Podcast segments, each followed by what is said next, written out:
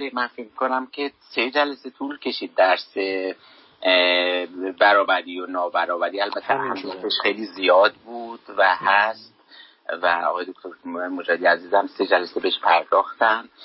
چند جلسه هم که به بحث یونیتی و در که بحث به کسرت پرداخته بودن. اونم بحث خیلی جالبیه.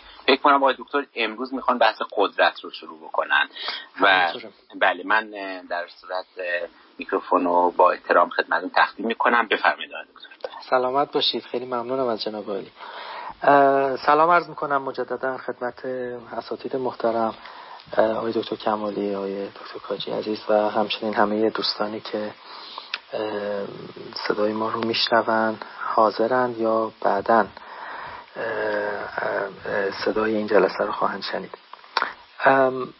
همطور که اشاره فرمودید بحث تفکر سیاسی تو این کتاب از دو تا گذرگاه اصلی عبور کرد و در باره بیگانگی جدایی در برابر یگانگی و همچنین برابری در برابر نابرابری جوانه با ابعادش لایه های مختلف این دو مبحث گشوده شد. و اتفاقا همین سیره که نویسنده رو به طور طبیعی به بحث از قدرت میرسونه. در واقع فصل چهارم کتاب که از امشب درباره او بحث خواهیم کرد درباره قدرت و صاحبان قدرت. فصل اول از فصول سگانه است که در این کتاب درباره قدرت پرداخته شده. تا به حال مباحثی که گذشته از قرر و درر حکمت سیاسی بود و صورتبندی تراشیده سنجیده نویسنده رو مرور کردیم. حالا در واقع می‌رسیم بر اساس اون مباحث به قلب حکمت سیاسی. و اونجایی که در واقع سیاست قلب تپندش قرار گرفته یعنی همین مبحث قدرت. این سه فصلی که در پیاپی در این کتاب تعبیه شدن به ترتیب درباره قدرت و صاحبان قدرت بعد درباره تهدید حدود و مرزهای قدرت و بالاخره در باب قایات قدرت مقاصد قدرت the ends of power بحث می‌کنم. و پرسش های اصلی که این فصل رو هدایت می‌کنند به ترتیب از این قرارند آیا غیر از قدرت به معنایی که اون رو مرور خواهیم کرد هیچ منبع دیگری برای سامان برای نظم برای اوردر.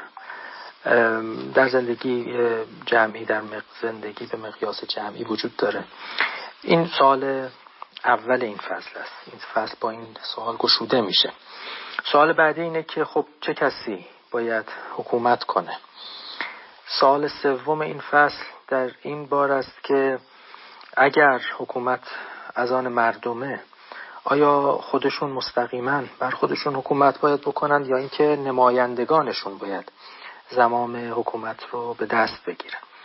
سوال بعدی اینه که که سوالی هنجاری ارزش گذارانه در باب کسب قدرت و اعمال قدرت. آیا قدرتمند شدن یا قدرتمند بودن کسب قدرت حیازت قدرت خوبه؟ که این البته این واژه خوب به معانی مختلف در جای خودش بحث خواهد شد و بالاخره در این فصل به این سوال می‌رسیم که خب اگر حاکمانی هستن لابد محکومانی هستن و محکومان باید اطاعت کنن. به چه حجتی؟ به چه دلیلی؟ به چه علتی؟ اینا مباحثی است که یکی پس از دیگری در این فصل پرداخته خواهد شد.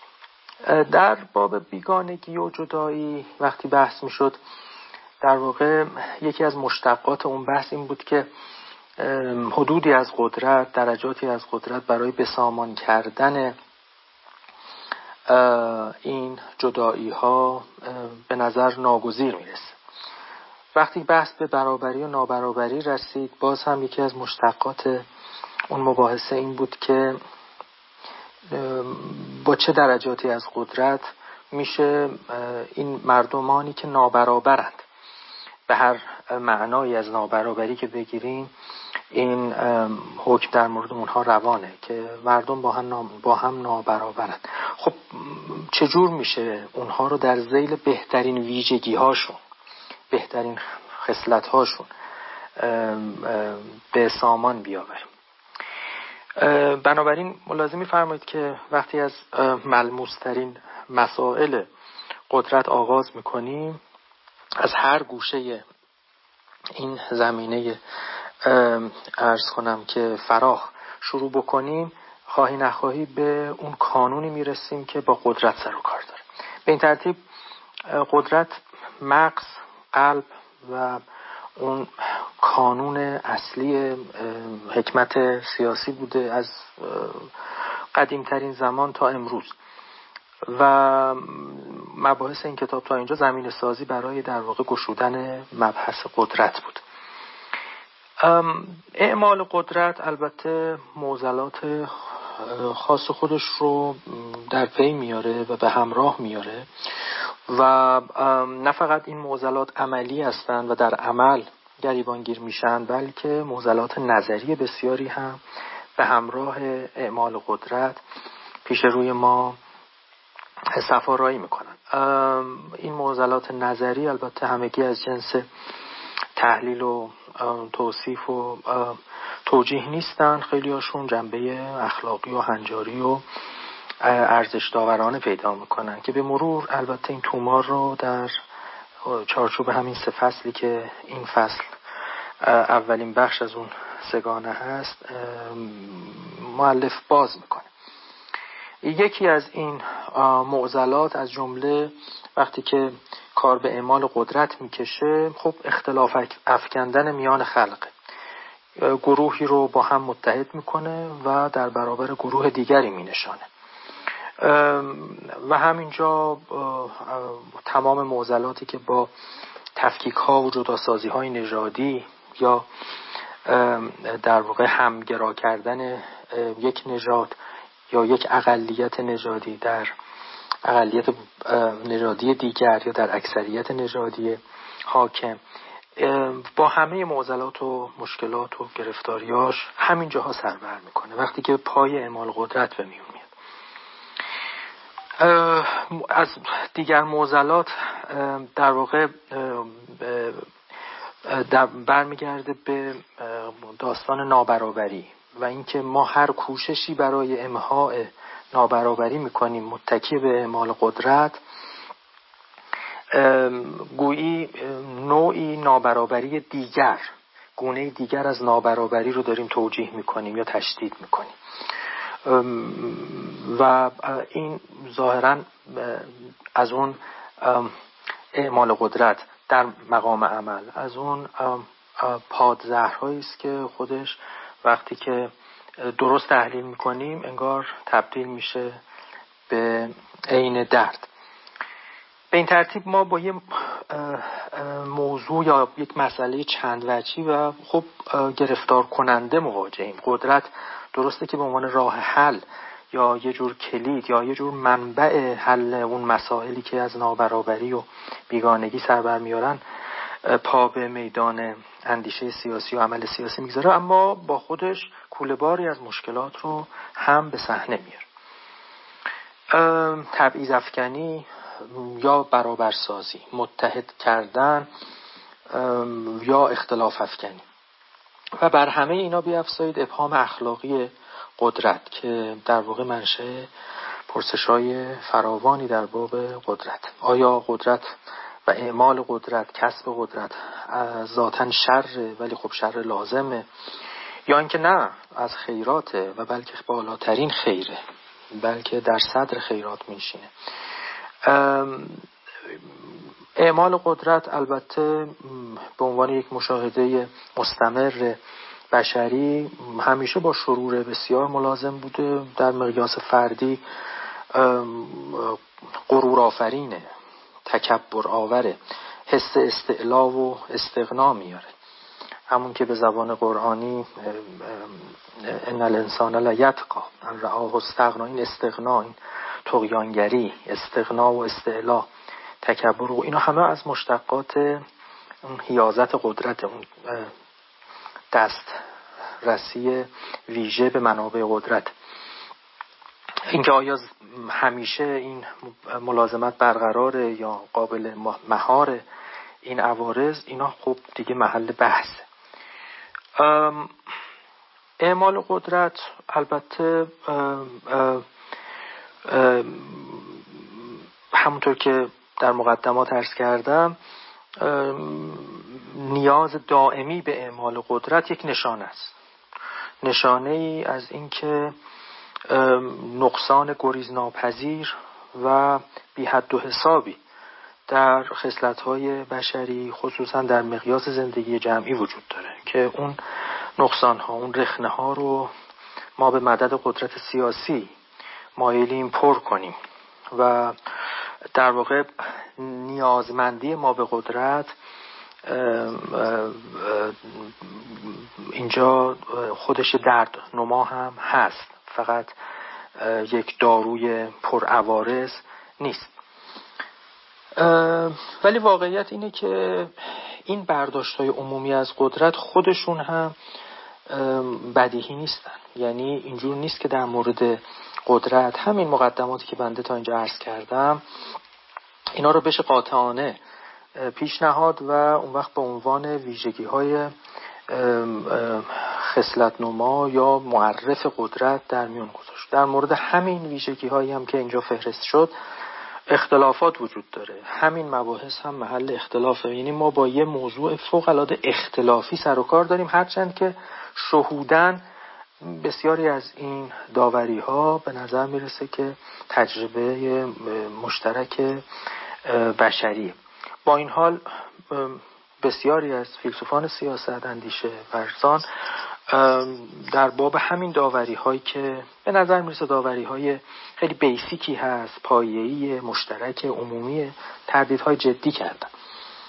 اینکه آیا انسان اصالتا ناقصه یا اینکه به این دلیل قدرت ناگزیره و گریز ناپذیره اعمال قدرت کسب قدرت حفظ قدرت و بست قدرت. اینجا ایدالیست های معروف و تاثیرگذاری سر بر میارن مثل تالستوی که به هر دو سوال هم به این سوال که آیا انسان اصالتا ناقصه و این نقصش گریز ناپذیره و اینکه آیا قدرت و اعمالش کسبش حفظش و بستش آیا گریز ناپذیره و ناگزیره؟ به هر دو سوال پاسخ منفی میدن و دعوت و صلاح عام اونا به سمت امهای کلی همه اشکال قدرت. در واقع معتقدن که قدرت منشأ راه حلهای ما نیست بلکه منشأ مشکلات ماست. به محض اینکه ما رجوع می‌کنیم به قدرت دست به دامان قدرت میشیم تازه مشکلات شروع میشه و باید از این دستاویز دست بکشیم و اون وقت خواهیم دید که مشکلات ما با نیروی درون ما حل میشه که خب ارز کنم یه اردوگاه نسبتا تاثیرگذار و پررونقی در زیل این ایده و حول و حوش این ایده شکل گرفت. اگر سیاست رو به همین معنای ساده حوزه کسب و حفظ و بست و اعمال قدرت بگیریم.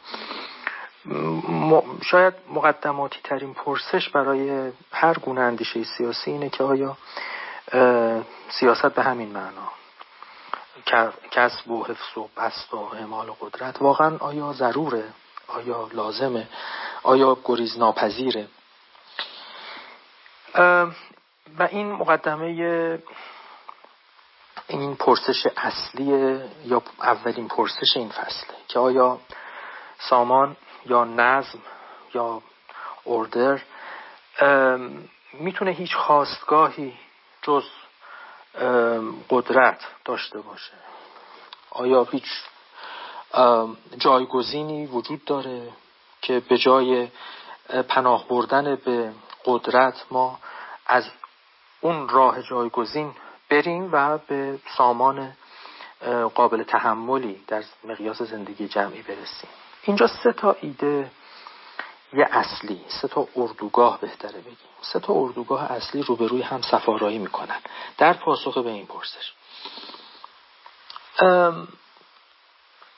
پاسخ در ارز کنم به حضورتون در پاسخ منفی به این پرسش.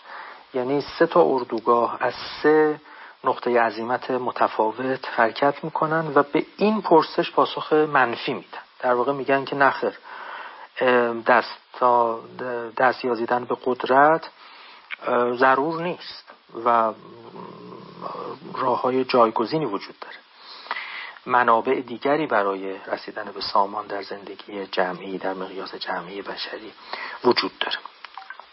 اولین اردوگاه همون اردوگاهی است که به نیک سرشتی انسان باور دارن اعضای اون اردوگاه و نمونه خیلی معروف و آموزشی و مثالیش جان لاک هست. معتقدن در این اردوگاه که اگر انسانها رو به حال خودشون بگذاریم سامان خودانگیخته ای نظم خودانگیخته ای رو پدید خواهند آورد که بهترین نظم ممکن برای همین موجوداتی است که ما انسان مینامیم روی زمین زندگی می‌کنن. نیاز به مداخله ای نیست. چرا که این شروری که از انسانها سر می‌زنه اینا در واقع معلول اعمال قدرته. نه موضوع اعمال قدرت و نه مسئله ای که اعمال قدرت رو حل بکنه. یه جور وارون نگری اینجا رخ, داده. ما جای علت و معلول رو عوضی گرفتیم. اردوگاه دوم اردوگاهی است که اعضای اون اردوگاه معتقدن که یه جور هماهنگی طبعی و طبیعی سرشتی.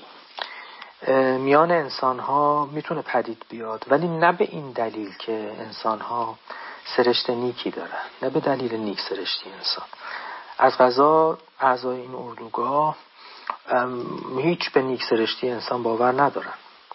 انسان رو موجودی می‌دونن محاسبه گر پست زمینی دنیوی مادی خودخواه و به همین دلایل از غذا معتقدند که چون همه آدما در این ویژگی ها با هم مشترکن اگر به حال خود رها بشن اون وقت یه جور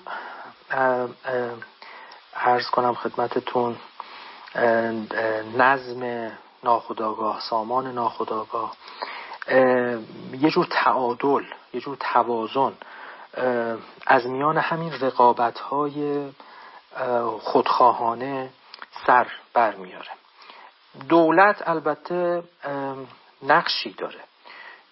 به تعبیر دقیقتر حکومت نقشی داره و اون, حکوم و اون نقش نقش حد است. برای تأمین مقدمات حد کمینه و ضرور. برای فعالیت های اقتصادی. برای فعالیت های معطوف به منفعت های سنجش پذیر محاسب پذیر کاملا دنیوی و پست و زمینی. همون که مطلوب همه آدم هاست امنیت دارایی رو باید تعمین بکنه یعنی مالکیت رو و البته ثبات ارزش دارایی رو. اگر حکومت به این دو وظیفه درست عمل بکنه اون وقت مداخله دیگه نکنه و سودجویی افراد رو به خودشون وابنهه خود به خود به شکل طبیعی و طبیعی یک سامانی در میان اینها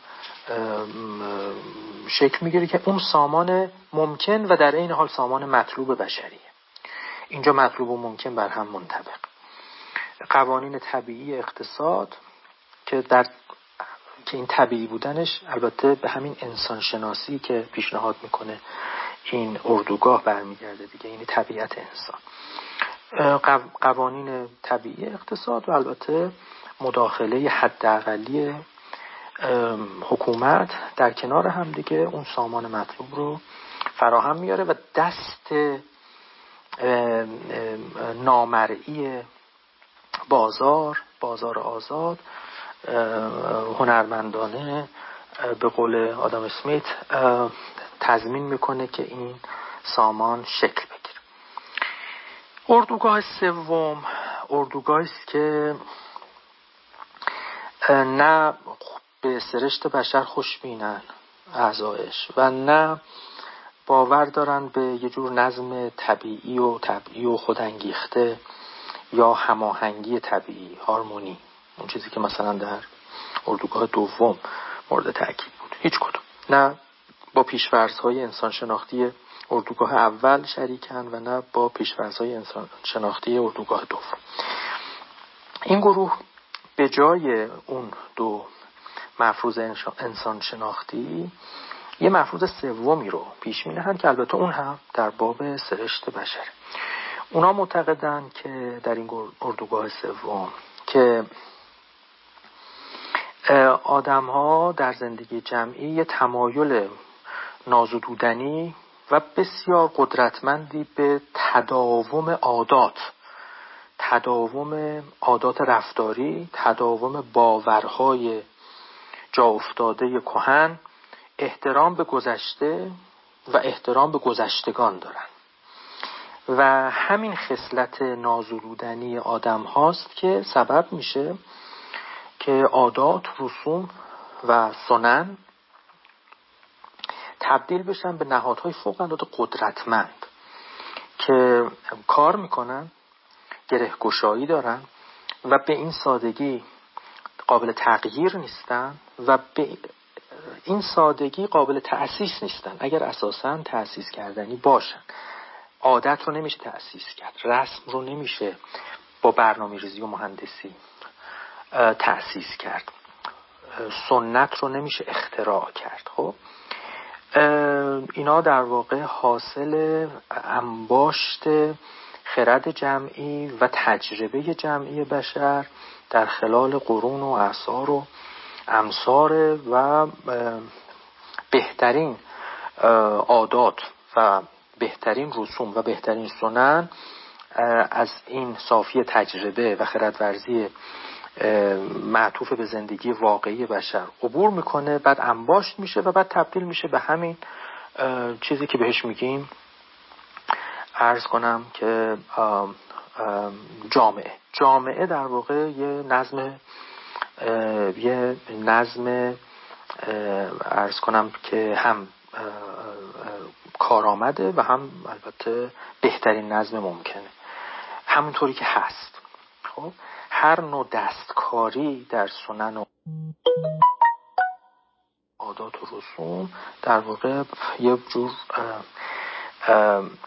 یه جور بازیگوشی خطر پذیرانه و خطیر و خطرناک. به این ترتیب منبع سامان همین طبیعت عادت پرداز بشریه habit forming nature. این طبیعت عادت پرداز بشر مهمترین منبع سامانه. و به این ترتیب به مداخله قدرت نیازی نیست. به پادرمیانی قدرت برای دستکاری در این سامان ما نیازی نداریم. در زیل پرسش سوم این کتاب این گروه به نمایندگی ادموند به خوبی قبلا بحث شدن و معرفی شدن و دوستان لابد به خاطر دارن. اگر هم که به خاطر ندارن خب اونجا به نظرم می‌رسه خیلی خوب در واقع استدلال های اصلی و مدعاهای اصلی این اردوگاه بیان میشه. خب این سه تا اردوگاه نمیگن. به اون پرسش که آیا قدرت ضرور لازمه گریز ناپذیره برای اینکه ما سامانی در زندگی جمعی داشته باشیم. اما مواضع بدیل و رقیبی هم در این میان هست که پاسخ اونها هم در واقع به یه معنا پاسخ منفیه. ولی از مبانی دیگری شروع می‌کنن و به نتایج دیگری می‌رسن. مثلا روی کردی که معروف به آنارشیسم هست آنارکیزم که در فارسی گاهی اوقات بهش بی سالاری هم میگن هرچند خوش آهنگ نیست و چندان جا افتاده نیست این برابر نهاد. آنارشیسم در واقع از راه های مختلف به همون نتیجه می‌رسه که در میان این سه اردوگاه مشترک بود. یکی از همون ستا نیرو یعنی طبیعت نیکوی بشر یا هماهنگی طبیعی یا سنت. از نظر آنارشیست ها کافیه. و هر کدوم از اینا باشه برای آنارشیست ها الاسواس و الاسوی است. برای سامان آفرینی همین که رد پای نسبتا جا افتاده ای از هر کدوم از این سه ویژگی در کنش جمعی آدم ها بشه پیدا کرد. برای این مدعا دلیل کافی فراهمه. که به وساطت قدرت نیازی نیست.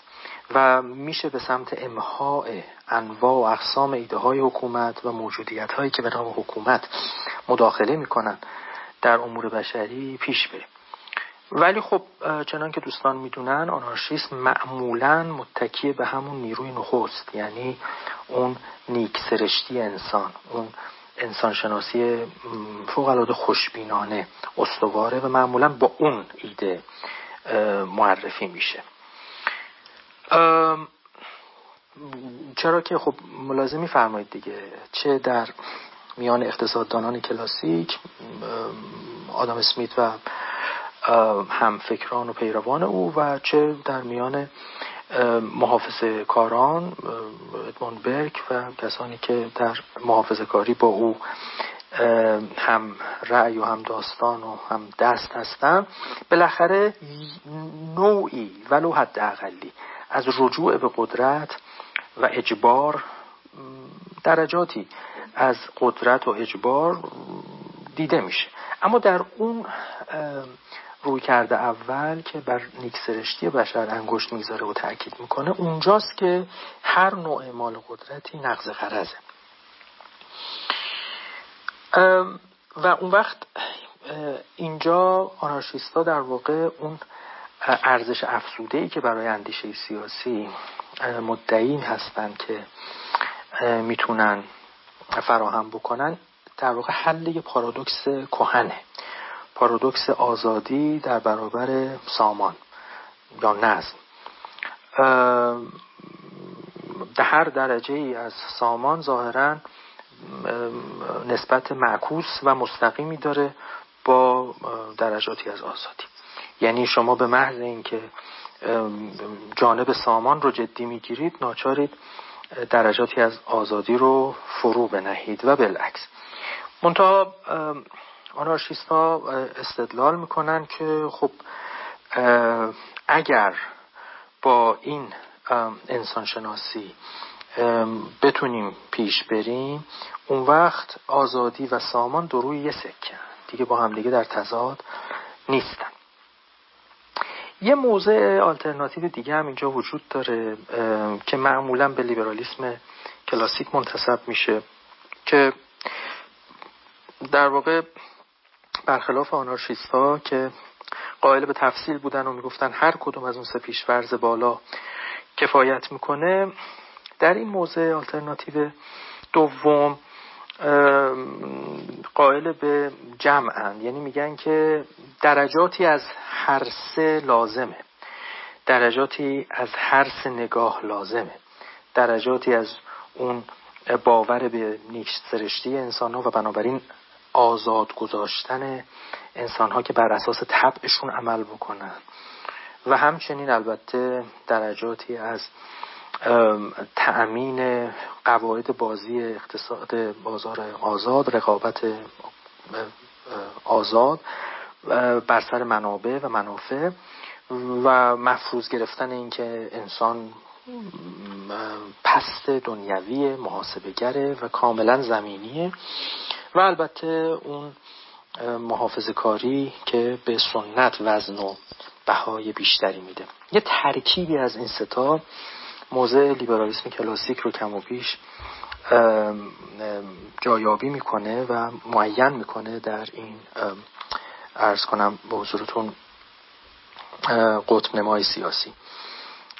این موضع در واقع به این اصل عملی متمایل میشه که مقادیری از اعمال زور مقادیری از اعمال قدرت مقادیری از اجبار لازمه تا این ستا با همدیگه همنشین بشن و سامان سیاسی پایداری رو تضمین بکنن.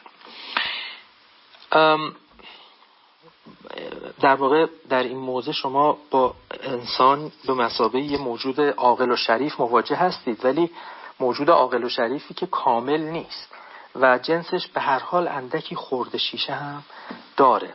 از فرشته و از حیوان سرشته شده. آدمیزاده طرف معجونی است که از فرشته سرشته و از حیوان. و این در واقع سرشت دو معلفه ای و دو عنصری انسان به هر حال نیاز به یه جور تعدیب و مراقبت معطوف به قدرت داره. به این ترتیب حکومت حداقلی اعمال قدرت حداقلی قدرت محدود حکومت اینجا تجویز میشه. در برابر این مواضعی که همگی با وجود همه اختلاف هایی که دارن به اعمال قدرت به کسب قدرت به حفظ قدرت به بست قدرت نمیگن. در رأسشون ایدالیست ها و آنارکیست ها در برابر ایدالیسم و آنارکیزم. و بعد در برابر این در واقع ایده های آلترناتیوی که عرض کردم. شما یه موضع می‌بینید که خب به هر دو پرسشی که مطرح شد بله میگن. و در برابر آنارکیست و لیبرال ها و ایدالیست ها معتقدند که آدمیان به نحو درمان ناپذیر و گریز ناپذیری نظم گریزن سامان گریزن و هیچ راهی جز توسل و تمسک به قدرت برای تضمین سامان سیاسی وجود نداره. قدرت رو باید جدی گرفت و قدرت نه تنها شر نیست بلکه خیره. و نه تنها خیره بلکه بالاترین خیر جمعی بشری.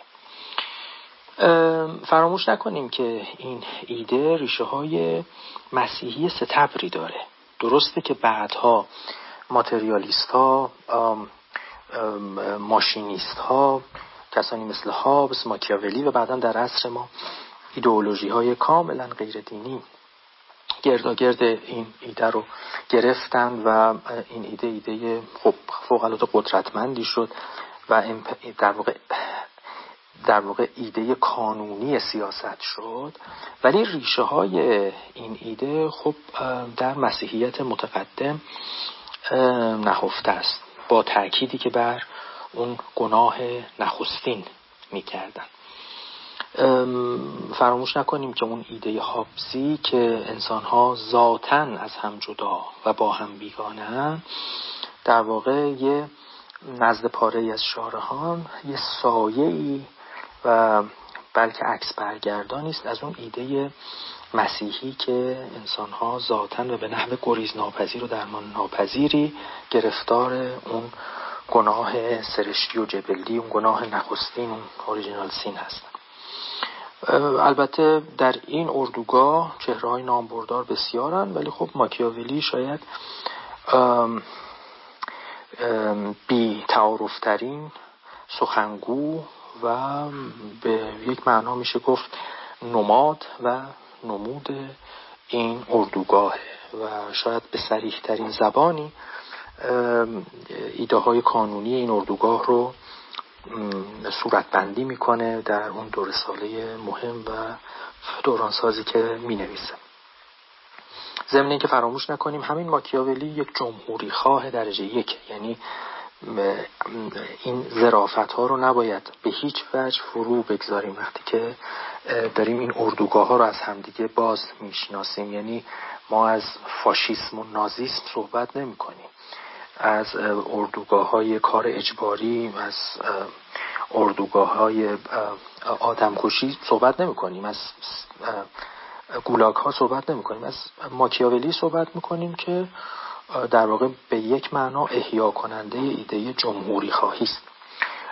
همو هست که این ایده در واقع ستایش قدرت به عنوان برترین خیر رو صورت بندی می‌کنه. و از غذا و جزء شاید تنظامیزترین و غیر مترقبه ترین مشاهده های مقایسه‌ای ما در این تاریخ اندیشه سیاسی اینه که از غذا نگاه انسان شناختی ماکیاولی نسبت به آگوستین یا نسبت به هابز کمتر بدبینانه است. یعنی سرشت انسان رو چنان که اونها بدبینانه توصیف می‌کردن. ماکیاولی بدبینانه به این سرشت انسان نگاه نمی‌کنه. بله البته کراپشن رو می‌بینه فساد رو می‌بینه و این فساد رو به عنوان بخشی جدای ناپذیر از زندگی بشر به رسمیت می‌شناسه. ولی بلافاصله کنارش ویرچو رو هم می‌بینه. یعنی همون چیزی که در فارسی با دقتی کم یا بیش به فضیلت گاهی ترجمه میشه. هنر و عرض کنم به حضورتون در متن و زمینه سیاست این دوتا هر دو رو در سرشت بشر می‌بینه و انسان رو به نحوه یکسره و گریز ناپذیری شرور نمی‌دونه ماکیاولی. ولی خب البته ریشه های شرارت رو هم در کنار اون ریشه های فضیلت و هنر می‌تونه می‌تونه در کنار همدیگه ببینه. اون وقت اینجاست که برای حفظ و سامان سیاسی در واقع ماکیاولی توسل به زور اوریان و تمام ایار رو تجویز می‌کنه و اتفاقا این توسل به زور اوریان و تمام ایار نزد او برای سرکوب اون بچه فساد آلود و برکرسی نشاندن اون فضائل سرکوب شده بشریه. بنابراین ماکیاولیانیزم که در روزگار ما یه جور ایده شیطانی یا کیش شیطانی پرستش و قدرت دانسته میشه در وقتی که شما نزدیک به متن با دقت دنبال بکنید ملاحظه می‌کنید از غذا یه ایده ایه که مبتنی بر به رسمیت شناختن فضایل اخلاقیه. منتها این فضایل اخلاقی رو دو تا ویژگی براش قائل. اولا به رسمیت می‌شناسه که اینا وجود دارن ولی دو تا ویژگی اینا دارن. یکی اینکه اون سامانی که مبتنی بر فضایل اخلاقی شکل بگیره به شدت بی ثباته از نظر ماکیاولی که البته این به مشاهدات اصری او هم بی ارتباطی نیست. و دومین ویژگی که او برای این فضایل اخلاقی در معطوف به متن مباحث سیاسی قائل اینه. که این فضایل اخلاقی در برابر که در واقع همون وجه ارز کنم روی دیگر سکه انسانیت ماست این سرکوب شده است و فساده که دست بالا رو داره و این میل یا کشش به فساد و بعد این برنده شدن فساد در هر کشتی که این دو نیروی درون ما با هم می‌گیرن این انگار گریز ناپذیره و اینجاست که اون وقت اعمال قدرت برای او معنادار میشه. نف به این دلیل که او قدرت رو ستایش می‌کنه برای قدرت نه برای اینکه قدرت رو ذاتا واجد خیر یا عین خیر سیاسی می‌دونه بلکه به این دلیل که در قیاب قدرت چیزی از اون ورچو باقی نمیمونه. چیزی از اون فضیلت بشری. اون چیزی که زندگی بشری در قیاب اون یه زندگی کاملا حیوانیه. چیزی از او باقی نمیمونه در واقع نویسنده کتاب در این بخش سعی می‌کنه با وجود همه فاصله ای که خب تا به حال خوانندگان و مخاطبان هوشمند این کتاب لابد دریافتن. در جمع ما هم حتما دوستان به فراست و صرافت تب دریافتن. خب نویسنده این کتاب به لحاظ فکری فاصله قطبی داره با اون چیزی که اصطلاحا بهش میگیم ماکیولینیزم ولی سعی می‌کنه حق انصاف رو ادا بکنه و اون چهره کم و بیش غیر منصفانه که از ماکیاولی ترسیم شده اونو اصلاح بکنه. و از اینجا به بعد پیشنهاد می‌کنه که خب چه بسا بد نباشه که به جای در واقع ماکیاولی پیشنهادش اینه. بد شاید بد نباشه که به جای اعتماد بر قدرت اون سرشت نیک انسان یا اون وجه نیک سرشت آدمی چه بهتر که بر هوشمندی حاکمان اعتماد بکنیم یه جور زیرکی یه جور فراست برای اینکه قدرت رو بیشینه کنن و در خدمت حفظ سامان سیاسی چنان قرار بدن که اون وقت آدما بتونن بین خوب و بد تمیز قائل بشن و بتونن احیانا خوب رو انتخاب بکنن. در قیاب اون امنیت پایه که جز با قدرت حاصل نمیشه هیچ اختیاری برای انتخاب خیر نزد آدمیان وجود نداره و انسان ها بدترین چهره شرارت آمیز خودشون رو اونجا نشون میدن. صورتبندی دیگری از مسئله از اینجا به بعد در کتاب پیشنهاد میشه. که به نظرم یکی از حکمت های فوق العاده درخشانی است که نویسنده اینجا معرفی می‌کنه و البته درنگ چندانی بر این حکمت نمی‌کنه اما او رو مشتق می‌گیره از همه اون چه کتاب اینجا آورده. و اون این که شاید بد نباشه پرسش از قدرت و ضرورت کسب و حفظ و بست و اعمال و قدرت رو برگردونیم به یه سوال دیگری. اون سوال چه بسا سوال راهگشاتری باشه؟ یعنی چه بسا مسئله قدرت رو بهتر صورت بندی بکنه و اون وقت شاید ما این موازه رو بهتر بتونیم در برابر همدیگه اون نقاط کانونیشون رو تشخیص بدیم. و اون این پرسشه. که آیا این جامعه است که خصلت حکومت رو می‌سازه؟ آیا حکومت ها آینوار خصال جامعه رو منعکس می‌کنن؟ یا نه؟ این حکومت هست که معطوف به قدرت خصال جامعه رو شکل میده. دوستانی که با ادبیات فلسفی سیاسی آشنا هستن می‌دونن که این صورتبندی. صورتبندی فوق العاده زیرکانه ایه و در واقع در زیل این پیشنهاد دوگانه این صورتبندی عرض کنم dichotomic. شما تقریبا می‌تونید همه تاریخ اندیشه سیاسی رو از دیرترین عزیمتگاهاش تا امروز که در دوران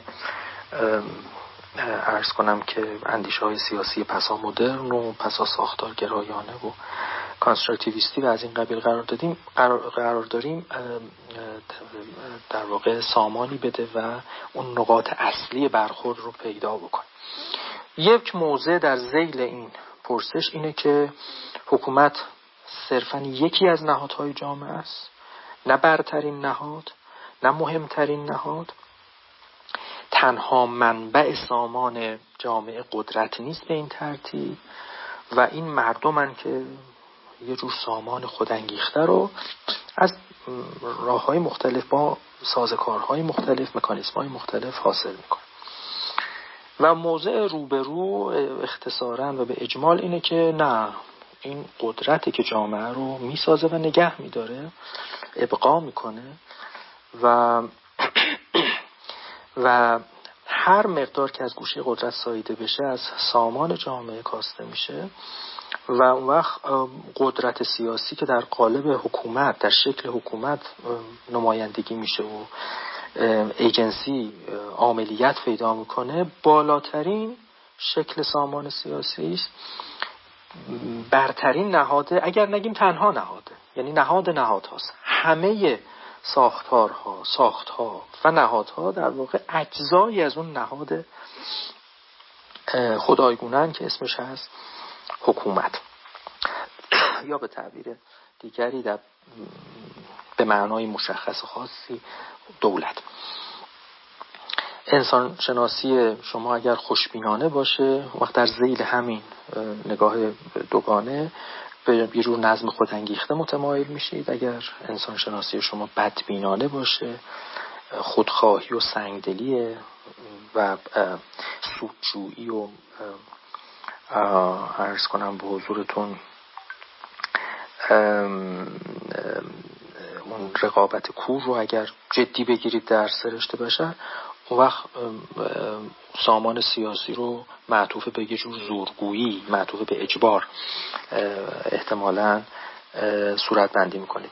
نویسنده اینجا برمیگرده به اون بصیرت آغازین کتاب که شاید هیچ مبحثی در اندیشه سیاسی اثرگذارتر از نگاهی که ما به انسان داریم یعنی انسان شناسی ما نباشه. و هر جا که پیش میریم قدم به قدم تا پایان کتاب ملاحظه خواهید کرد که دائما مثل یک ترجیح بند برمیگرده و یادآوری می‌کنه که ببینید همه اختلاف ها برمیگرده به اینکه چه نگاهی از انسان حاکمه بر اندیشه این متفکران. و اونجاست که از همینا جدا میشن. ولی در این حال هشدار میده و زنهار میده که ببینید انسان شناسی رو نباید با روانشناسی فردی یکی بگیرید. انسان شناسی رو نمیشه به روانشناسی فردی فروکاست. و بعد اون وقت یه آرگومنت یعنی یه استدلال یا یه حجت خیلی قدرتمندی میاره. گرچه یه جور استدلال نقضیه. و اونم اینه که خیلی خوب حالا بیاید اصلا همین کارو بکنیم. واقعا اگر انسان شناسی ما بدبینانه باشه آدما رو با سنگدلی هاشون و خودخواهی هاشون یکسان بگیریم یعنی با همین ویژگی های روانشناختیشون. اون وقت خیلی عاقلانه تر نیست که به جای اینکه رجوع کنیم به قدرت قدرتی که باید به دست همین آدم های سنگدل خودخواه بدیم دست آخر. فرشته ها که نمیان این قدرت رو به دست بگیرن. اگه انسان شناسی ما این باشه اتفاقا نتیجه معکوسی باید بگیریم. اون وقت اگه واقعا آدما اینن صلاح اصلا ما قدرت حکومت رو بدیم دست اینا. یعنی یه تیغ آبداری هم به دست این زنگی مست بدیم که همه این سنگدلی ها و خودخواهی های خودش حالا معطوف به یه جور قدرت معطوف به زور اجبار اعمال بکنه. در واقع داره توضیح میده که با یه مقدمه انسان شناختی از جنس روانشناسی فردی شما نمی‌تونید یه جور فلسفه سیاسی بسازید. مقدمات دیگری هم لازمه. و اینجاست که وارد در واقع یه لایه دیگری از بحث میشه. یعنی معرفی می‌کنه یه لایه دیگری رو در تاریخ اندیشه سیاسی در این مباحث و میگه که پرسش های عمیقتری اینجا فیلسوفان سیاسی مطرح می‌کنن. برای اینکه از غذا نیفتن به تله این انسان شناسی های روانشناختی. که به هر دو سو اقتضا داره. یعنی هم میشه ازش نتیجه گرفت که پس باید قدرت رو منحل کرد هم میشه ازش نتیجه گرفت که پس باید یه آقا بالا سری اونجا بذاریم که این آدمای سنگدل خودخواه و کنترل بکنه. برای اینکه تو این تله ها نیفتن در تاریخ اندیشه سیاسی یه مقدار بحث رو عمیقتر کردن. و اینجا نویسنده یه مقداری سعی می‌کنه خیلی بلو گذرا یه لایه های دیگری از این لایه های دیگر از بحث رو معرفی بکن یکی این که خب این پرسش رو پاره از فیلسوفان سیاسی خیلی جدی گرفتن که خیلی خب حالا فرض کنیم آدم آدمی اینجوریه. یعنی حالا نیک سرشته یا بد سرشته. آیا این محاله که پاره ای از آدمیان مستثنا باشن؟ مثلا این طبیعت سست و بیمایه بشری رو اگر شما تعمین بدید به همه این حکم عام مستثنا نداره. چرا این سوال مهمه؟ چون اگه مستثنا داشته باشه میارزه که ما همه عمرمون رو صرف, صرف بکنیم و اون مصادیقی که مستثنای این حکمن اونا رو پیدا بکنیم چون اونا دوای این دردن. یعنی هم آدم روی زمین با دو پا دارن راه میرن. همین که این حکم های بدبینانه بر اونها صادق نیست بنابراین میشه زمام قدرت رو داد دست اونا. خب و قدرت بی حد داد اتفاقا میشه داد دست اونا.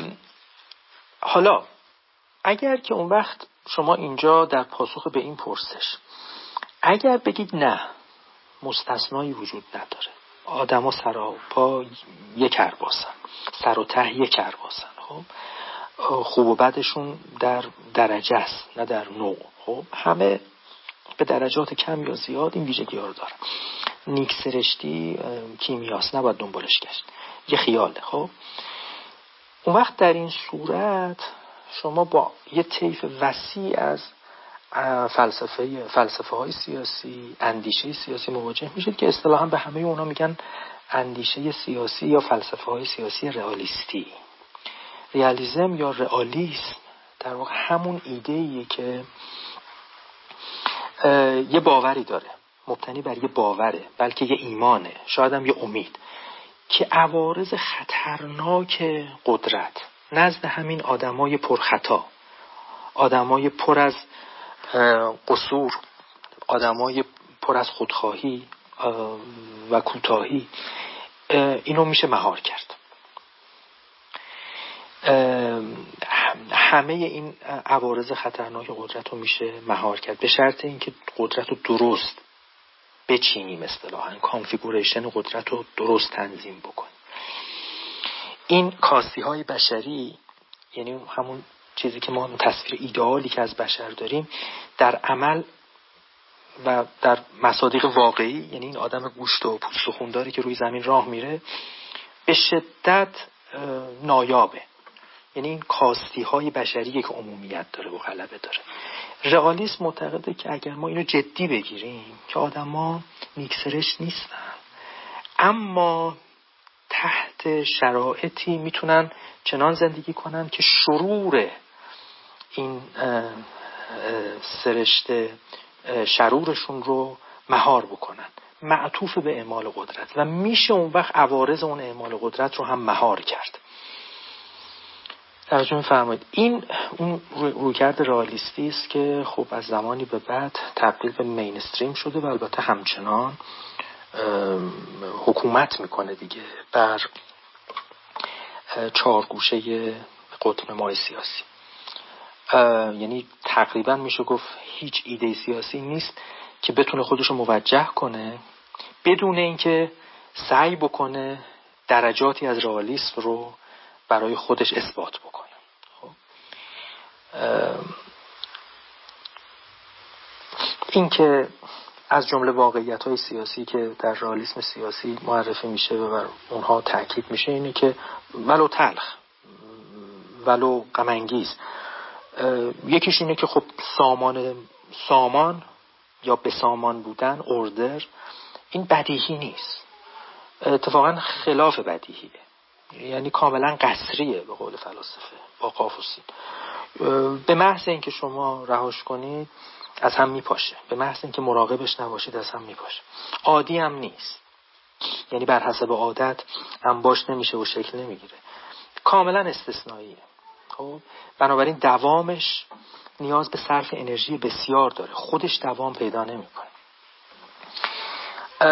از اینجا هاست که اون وقت صرف بودجه های عظیم برای تقویت نیروی بازدارندگی و حفظ امنیت در میان ملل توجیه پیدا می‌کنه همچنین در مقیاس ملی تقویت نیروی پلیس حالا همه اون چیزی که بهش میگیم نیروی تعقیب و مجازات و پیشگیری صرف هزینه برای این نیرو موجه میشه یعنی معطوف به همین باور هست. و از اینجا به بعد که اون وقت این سوال جدی هم به میون میاد که اگر حالا با این پیش هایی که از نقاط عظیمت مختلف گرفتیم و باشون آشنا شدیم کم و بیش به یه قدر مشترک رالیستی نزدیک میشیم. اون وقت این سوال ذهن ما رو به شدت به خودش مشغول می‌کنه که خب فارغ از این نظم مکانیکی زندگی بشر به شکل انسانی تر به شکل آزادانه تر و همکارانه تر آیا هیچ بختی داره؟ یعنی آزادی و همکاری در زندگی بشر در مقیاس جمعی هیچ بخلی داره هیچ امکانی داره. چون اگر این نباشه می‌دونید ما داریم انگار کم کم به راحتی میلغزیم توی اسلیپری سلوپی توی شیب لغزانی که ما رو اگه تا ته با خودش بکشه احتمالا می‌رسیم به یه جور ماشین دترمینیستیک اجتماعی که نیروهای ورودیش مشخصن یه جور مکانیسم درونی یه جور فرمان چرخش ارز کنم درونی هم داره خروجش هم کم و بیش قابل پیش بینیه. در واقع با ماشینیزی کردن انسان با ماشینیزه کردن جامعه سر و کار خواهیم داشت. و این خب خیلی با زیست انسانی سازگار نیست. یعنی این تصوری نیست که ما از خودمون داریم. خب؟ یا دوست داریم که داشته باشیم. یا فکر می‌کنیم شایسته یه جور زندگی بشریه. این خیلی دور از زندگی بشر. به این ترتیب اینجاست که اون سوال تجدید مطلع میشه. که خب حالا چه کسانی شایستن که قدرت رو در اختیار بگیرن؟ حالا با قید یا بی قید. و می‌دونید اینجا یه فهرستی از پیشنهادها در تاریخ اندیشه سیاسی شکل گرفت اشراف زمینداران یا اشراف زمیندار یا عاملان و حاملان نظام بورژوازی یا قهرمان های ملی و مردمی یا علما و دانشمندان یا فلاسفه یا واعظان روحانیان فقها یا ترکیبی از این ویژگی ها این پرسش به هر حال فارغ از اینکه ما به چه پاسخی گرایش پیدا بکنیم یه پرسش دراز آهنگ و همیشگی در اندیشه سیاسی بوده که این قدرت رو انگار ازش ما گریزی نداریم. ولی خب زمامش رو باید به دست کی بسپاریم؟ تا شروع و عوارضش کمتر بشه و یانن خیراتش بیشتر. دقیقا در برابر این سوال هست که پرسش چهاردهم این کتابه که دو تا اردوگاه صفشون از هم جدا میکن یه اردوگاهی که میگه به دست هر کسی بسپرید خیلی فرقی نداره. و اردوگاه دومی که میگه به دست هیچ کس هیچ کس شایسته نیست چنین قدرتی رو که شما دارید مفروض می‌گیرید به عهده بگیره باید اصلا از مقیاس یعنی در واقع باید صورتبندی سوال رو عوض کرد. قدرت رو به دست هیچ کسی نمیشه سپرد نمیشه اعتماد کرد. هیچ کس شایسته چنین اعتمادی نیست. خب؟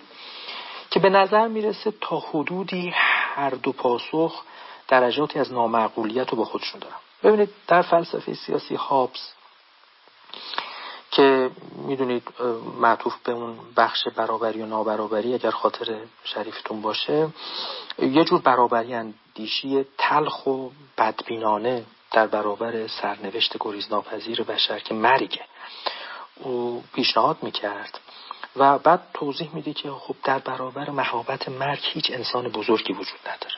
انسان ها همه خوردن همه حقیرن همه ناتوانن. همه به شدت سلفیشن خودخواهن و دنبال منافع خیشتنن. همه دنبال بقا و سیانت نفس خودشون هستن.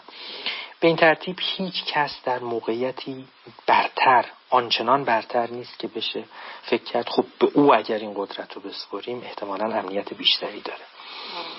ذاتا آدم ها از هم بیگانه و از هم جدا هستن. با هم بیگانه و از هم جدا هستن. بنابراین نزد هابز خیلی مهم نیست اون حکومت به چه کسی یا کسانی سپرده میشه. اون زمامدار خیلی اهمیت نداره. اون وقت روبروی همچی استدلالی منتقدان هاز بهش میگن خب با این اوصافی که شما از بشر میدی با این فهرستی که از اوصاف بشر میدی بهتر نیست نتیجه بگیری به هیچ کس؟ چرا نتیجه می‌گیری به هر کسی قدرت رو بدی؟ اهمیتی نداره. بهتره شما با این مقدمات انسان شناختی اتفاقا بگی به هیچ کس چون خیلی خطرناکه. اگه واقعا آدما اینجوریه. جواب هابس اینه که نه به این دلیل که وقتی شما اون گزینه هیچ کس رو انتخاب بکنید سر از هرج و مرج بیپایان و غیر قابل تحمل و بیمهاری در میارید که شرورش خیلی بیشتر از اینه که قدرت رو به هر حال دست آخر به یک کسی سپرده باشید باز نقادان یا منتقدان هابز برمیگردن به بحث و به اون میگن که گریبانشو می‌گیرن. میگن که خب این هرج و مرج غیر قابل تحمل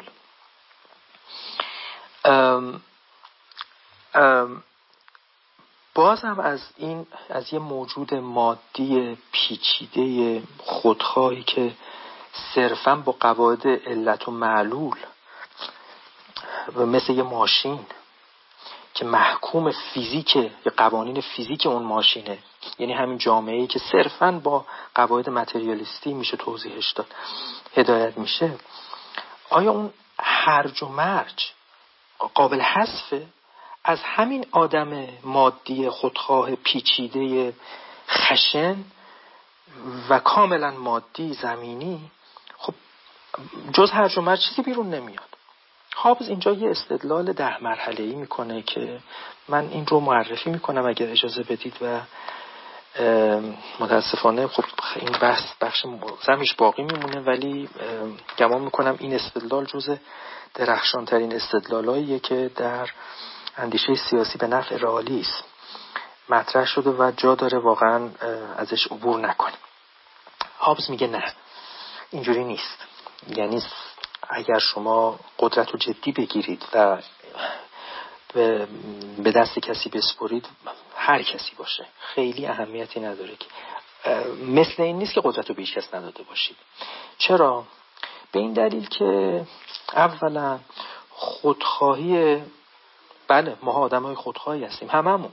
بهترینمون و بدترینمون. به یک درجه خودخواهیم. اما تابع یه اصل مشترک انسان شناختی این خودخواهی ما که اون عبارت است از self-preservation همین صیانت نفس. خب؟ و این self-preservation فقط این گام دومه. همه ما شهودن می‌دونیم در وضعیت صلح به دست میاد نه در وضعیت جنگ دائمی همه علیه همه نه در وضعیت طبیعی. خب؟ سومین مقدمه اینه که صلح محصول یه دولت قدرتمند به سامانه. نه محصول بی دولتی نه محصول بی مرجعیتی. قدرت باید مرجعیت داشته باشه تمرکز داشته باشه و نباید خرد شده باشه. صلح وجود نداره اگر شما مرکزیت ندارید اگر دولت ندارید مقدمه چهارم اینه که شکل دادن به چنین دولتی و حفظش و اون وقت فانکشنال بودنش گره گشا بودنش عمل کردنش. هدف مشترک و نخستین همه سابجکت های حکومتن همه محکومان یک حکومتن. چرا؟ به این دلیل که خب چنین دولتی در خدمت همون هدف اصلی است که سیانت نفسه که در صلح پدید میاد و این لازمه اونه. خب اون وقت. در مقدمه پنجم میگه حالا فراموش نکنید که اون حاکم که من معتقدم من حابز معتقدم مهم نیست کی باشه یه ویژگی داره که مثل همه بقیه است. و اونم اینه که اونم دنبال سیانت نفس خودشه. اونم نیومده که فداکاری کنه. اونم نیومده که از خودش بگذره. اونم دنبال حفظ خودشه. نه فقط حفظ فیزیکی خودش حفظ جایگاه خودش. اون وقت به این بیافزایید این مقدمه ششم رو که در مورد خاص این حاکم سیانت نفس البته مستلزم کسب و حفظ و بسته و همچنین اعمال قدرت و همه اینا به شکل موثر. حاکم فقط به این شکل که می‌تونه نفس خودش رو سیانت کنه بقای خودش رو تضمین کنه. در گام هفتم روش کسب قدرت در واقع نزد حاکم اینه که یه دولتی رو مستقر بکنه یا دولت مستقری رو که به او سپردن قدرتمندتر بکنه و به سامان بکنه. چون این در خدمت زیانت نفس خودشه که از قضا همون هدف مشترکش با محکومان خودشه. و از اینجاست که مقدمه هشتم به دست میاد. یعنی اینجا ملاحظه میفرمایید که حاکم و محکوم در این هدف با هم مشترکن. یعنی استمرار دولت. استمرار دولت مقتدر و به سامان. و این همانی در مقدمه نهم همین این همانی منافع حاکمان و محکومان که حاصل شد به محض اینکه حاصل بشه اون وقت ملاحظه خواهید کرد که دیگه فرقی نمی‌کنه چه کسی حاکم باشه. چون شما در هر موقعیتی توی این پازل باشید یه هدف بیشتر ندارید. اونم اینه که این نظم باقی بمونه ارتقا پیدا بکنه کار بکنه و مقتدرانه بتونه سیانت نفس همه ما شرکا در این بازی رو حفظ بکنه. این همون ایده ای که بهش میگه قرارداد اجتماعی. منتها نزد هابز این قرارداد اجتماعی نانوشته است طبعا ولی این قرارداد اجتماعی است که در لوح ناخداگاه زمیر تک تک ما اینسکرایبت هست نوشته شده است حک شده و این قرارداد سرشتی ماست. خیلی متشکرم خیلی ممنونم از حسن اسقای همه دوستان و منتظر شنیدن دیدگاه های دوستان هستم. خیلی متشکرم. خیلی ممنون آقای دکتر مجاهدی. طبق معمول خیلی شسته رفته و اینفورماتیو و آموزنده یعنی اطلاعات زیادی رو ما گرفتیم و استفاده کردیم. من از آقای دکتر کمالی درخواست می‌کنم اگه سوالی دارم بفرمایند و دکتر هیدری حالا در ادامه اگه وقت بود منم یک دو تا سال دارم مطرح آقای دکتر کمالی بفرمایید. خیلی تشکر می‌کنم از محبتتون. جناب دکتر کاجی همچنین از جناب دکتر مجاهدی که واقعا با بیان شیوا مطالب بسیار ارزشمندی رو بیان میفرمایند. آقای دکتر ببخشید صدای شما قطع شد نمی‌دونم تصادف بله آقای دکتر فکر کنم یه مشکلی برایشون پیش اومد الان داخل اتاق هم نیستن به احتمال زیاد. هنوز دارن حرف می‌زنن و متوجه نیستنم که من سعی می‌کنم بهشون یک زنگ بزنم. آقای دکتر هیدری شما می‌خواید زحمت بکشید؟ نقطه هست. بفرمایید تا من به آقای دکتر کمالی زنگ بزنم.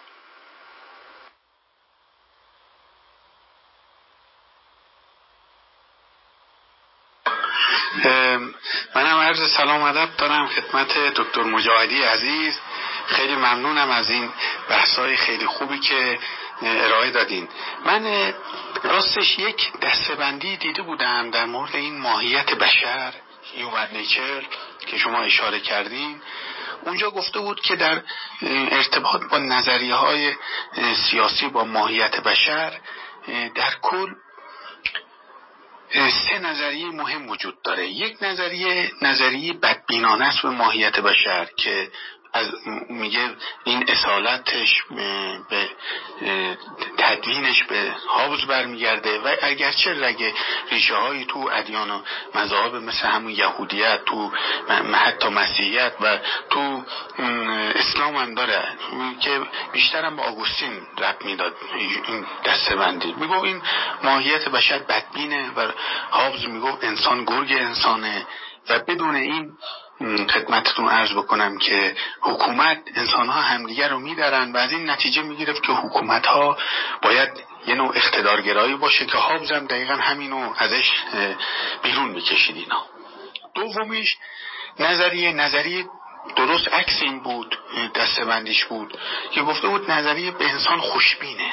آره و تو این خوشبینی ما جان جاک روسو آورده بود. ولی دیدم تو این کتابی که شما چیز کردین آورده به لاک نسبت داده. این به خوش خوشبینی به ماهیت بشر رو به روسو نسبت داده بود. که روسو می‌گفت که ما طبیعت ما خوبه ولی تمدن ما رو فاسد می‌کنه. و منظورش هم از تمدن هم نهادها و چیزهای سیاسی هم شامل میشه اینا. که گفته بود که آنارشیستا به یه نوعی یک رگ به این دیدگاه ها خودشونو خلاصه نسبت میدن جیب می‌کنن. نظریه سوم نظریه بود که نمی‌گفت نه خوشبینن نه بدبین. که اینجا لاک رو در نظر آورد یعنی لاک آورده بود. با استفاده از اون هم چیزی که تو تابولا راسا میگه یعنی لوح سفید گفته بود که بشر نمیشه بگی خوبه نمیشه بگی بده. اون چیزی که تو تعلیم و تربیت آدما بارمیان اون نشون میده که خوبه یا خوبه یا بده. که لیبرالیسمی که جان لاک بنیان گذاشت در واقع مبتنی بر همین دیده دید دیدشون بود. یعنی دیده که نه میشه بد نه میشه بگی خوبه. ولی تو این کتاب برام چی بود که ها چیز و لاک جز خوشبینا آورده بود. ولی این دستبندی که ذکر کردم این دستبندی اونو تو حالت خونسا قرار می‌داد. یا خواستم نظر شما رو بپرسم. بازم ازتون خیلی تشکر می‌کنم که این شبهای سهشنبه ما رو خیلی پربار کردین با این بحثای خیلی خوب و آلمانی که ارائه میدین و واقعا داریم شاگردی شما رو می‌کنیم و افتخارم می‌کنیم به این شاگردی. سلام عرض می‌کنم آقای دکتر حیدری عزیز.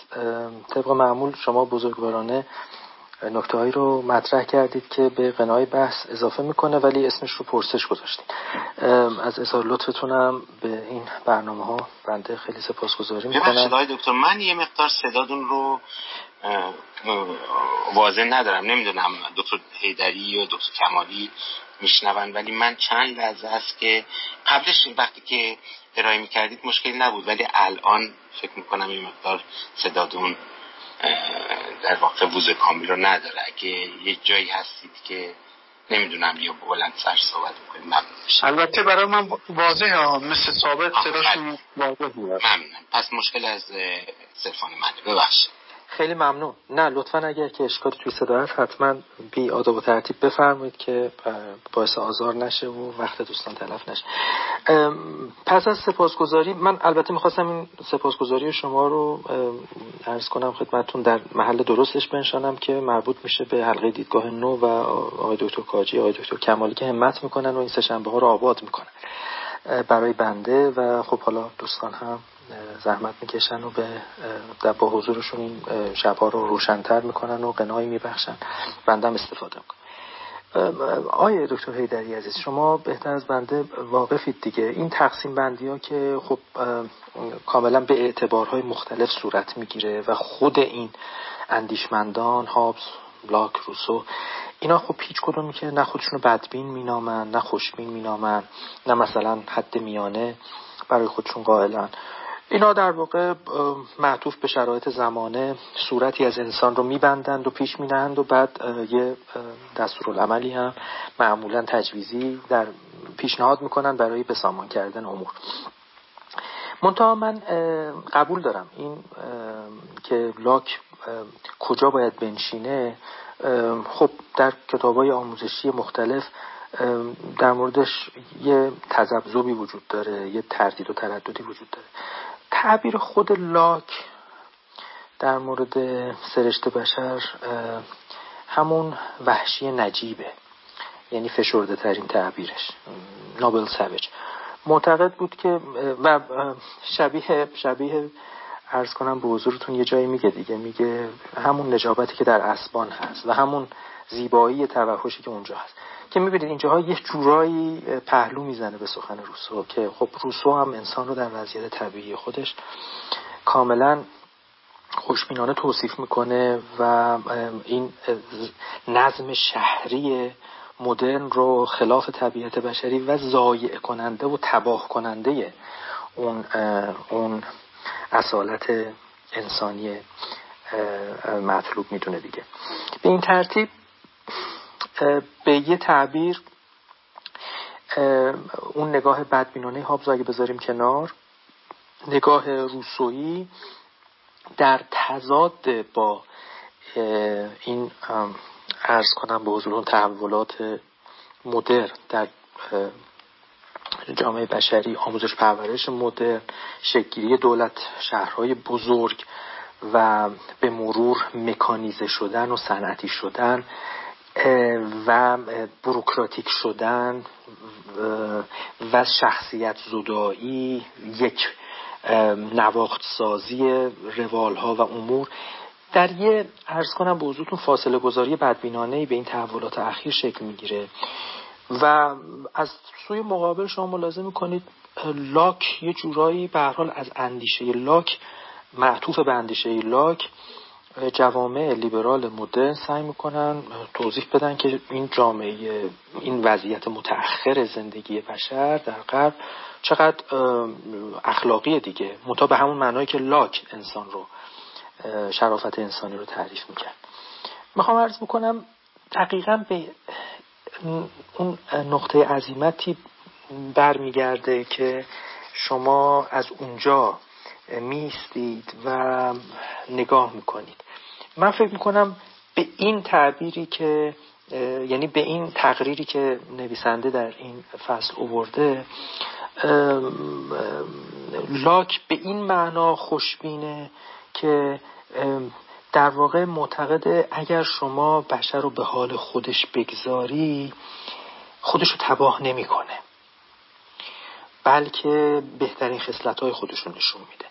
ولی ضمنا فراموش نکنیم که مالکیتش رو باید شما دست نخورده باقی بذاری. باید تعمین بکنی. و روسو رو بعدا در مراحل بعدی وارد بحث می‌کنه.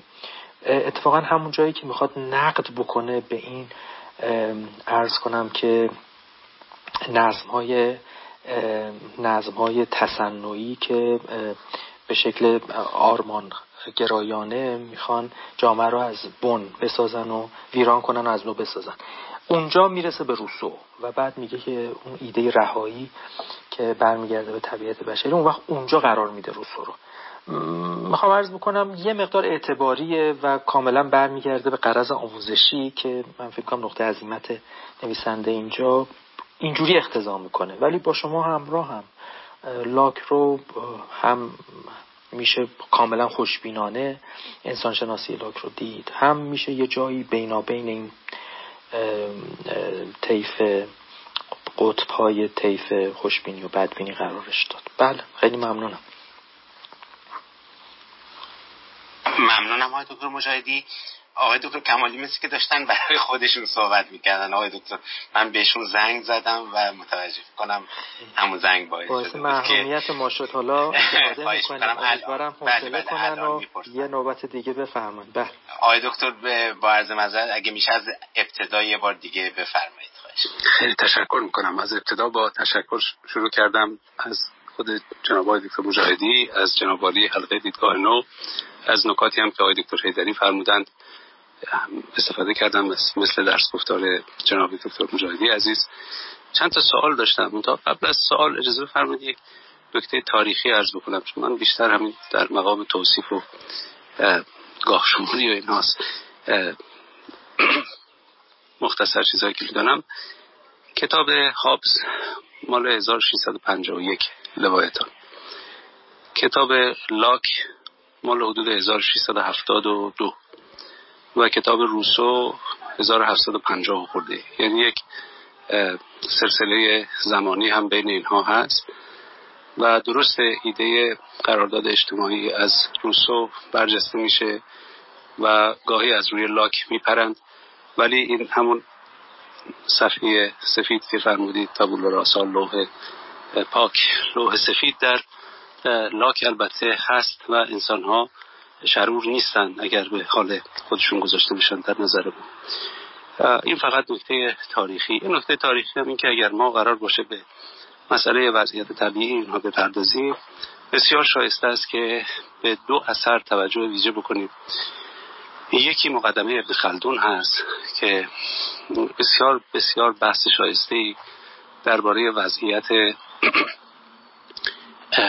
تمدن مذارت بخوام امران داره. و نسبتش با اقوام بدوی و غیر اون. خیلی حرفای پر معنایی در اونجا زده شده است که شایسته تحمل درباره وضع طبیعی.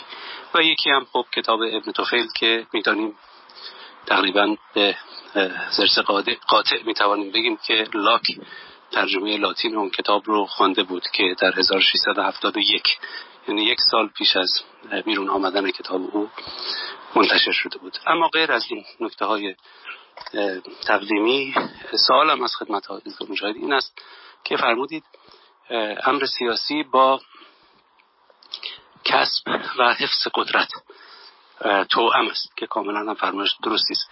پرسش من این است که اگر یک عنصر دیگری رو هم به این اضافه بکنیم نه اینکه این دو رو کنار بگذاریم بلکه عنصر دیگری به اون اضافه کنیم و اون توضیع قدرت باشه. اون چطور تأثیر می‌گذاره بر نگرش ما بر امر سیاسی. نکته دیگر هم بود که من وقت شریفتون رو نمی‌گیرم وقت شریف جنابالی و حاضران در تالار رو. امیدوارم فرصتی باشه در فرصت های دیگر از خدمتون بپرسم به خصوص چون بحث قدرت ادامه خواهد داشت. خیلی متشکرم. خیلی ممنون آقای دکتر کمالی عزیز.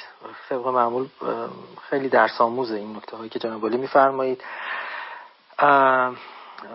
در حاشیه میفرمایید شما اما از متن گاهی اوقات قنیتر و غلیظتره و خیلی قابل استفاده است. خدا می‌کنه. من میآموزم از جناب و این جلسه. خیلی دارین. خیلی ممنونم از جناب والا در مورد توضیح قدرت های دکتر معمولا تا همین ارز کنم دهه های اخیر یعنی از نیمه دوم قرن بیستم به این سو. درسته که همیشه میشه یه مباحثی پیدا کرد که به داستان توضیح قدرت مربوط میشه. ولی یه سرفصل مستقلی که توضیح قدرت مستقل از مکانیسم های سازکارهای کسب و حفظ و بست و اعمال و قدرت مستقلا رأسا محل بحث قرار بگیرن یا لزومی ببینن. یعنی سیر بحث اقتضا بکنه که به همه اون مقالات چهارگانه این مقوله پنجم توضیح قدرت رو هم اضافه بکنه. کمتر دیده میشه. هست این بر اونور ولی در واقع بعد از وارد شدن نقد جدی از موضع عدالت به سامان لیبرال قدرت هست که داستان توضیح قدرت خودش تبدیل به یه مقوله میشه. و ارز کنم خدمتون به تعبیر دیگه حالا اگه بخوام ارز کنم یه لایه دیگری هم تو این بحث هست. واقعش اینه که به حال همیشه یه بدبینی نسبت به قدرت بود. و این باعث می‌شد که قدرت جز شرور دیده بشه منتها شر لازم. خب نزد لیبرال هم همینجور بود. یعنی اونا هم از دولت کوچک صحبت می‌کردن. چرا که شر هرچی کمتر بهتر. توضیح از زمانی پاش به این مباحث باز شد که یه سوگردانی اتفاق افتاد و قدرت علاوه بر اینکه شرورش البته دیده میشه ولی یه وجه خیری هم درش دیده شد و بلکه بر زبر خیرات نشانده شد. که در واقع قدرت یه جورای تغییر مقوله داد. خب شرور رو که توضیح نمی‌کنن شرور رو که تقسیم نمی‌کنن شرور رو محو می‌کنن مهار می‌کنن محدود می‌کنن مقید می‌کنن به بند می‌کشن. ولی وقتی که قدرت تغییر مقوله داد به مرور و وارد حوزه خیرات شد مثل ثروت مثل منزلت اون وقت یواش یواش سخن گفتن از توضیح قدرت هم موضوعیت پیدا کرد. و من گمان می‌کنم دیگه امروز تقریبا هیچ بحث بنیادین درباره قدرت نمیشه پیدا کرد مگر اینکه یه نیم نگاهی یا نه یه نگاه متمرکزی به توضیح قدرت هم درش دیده بشه.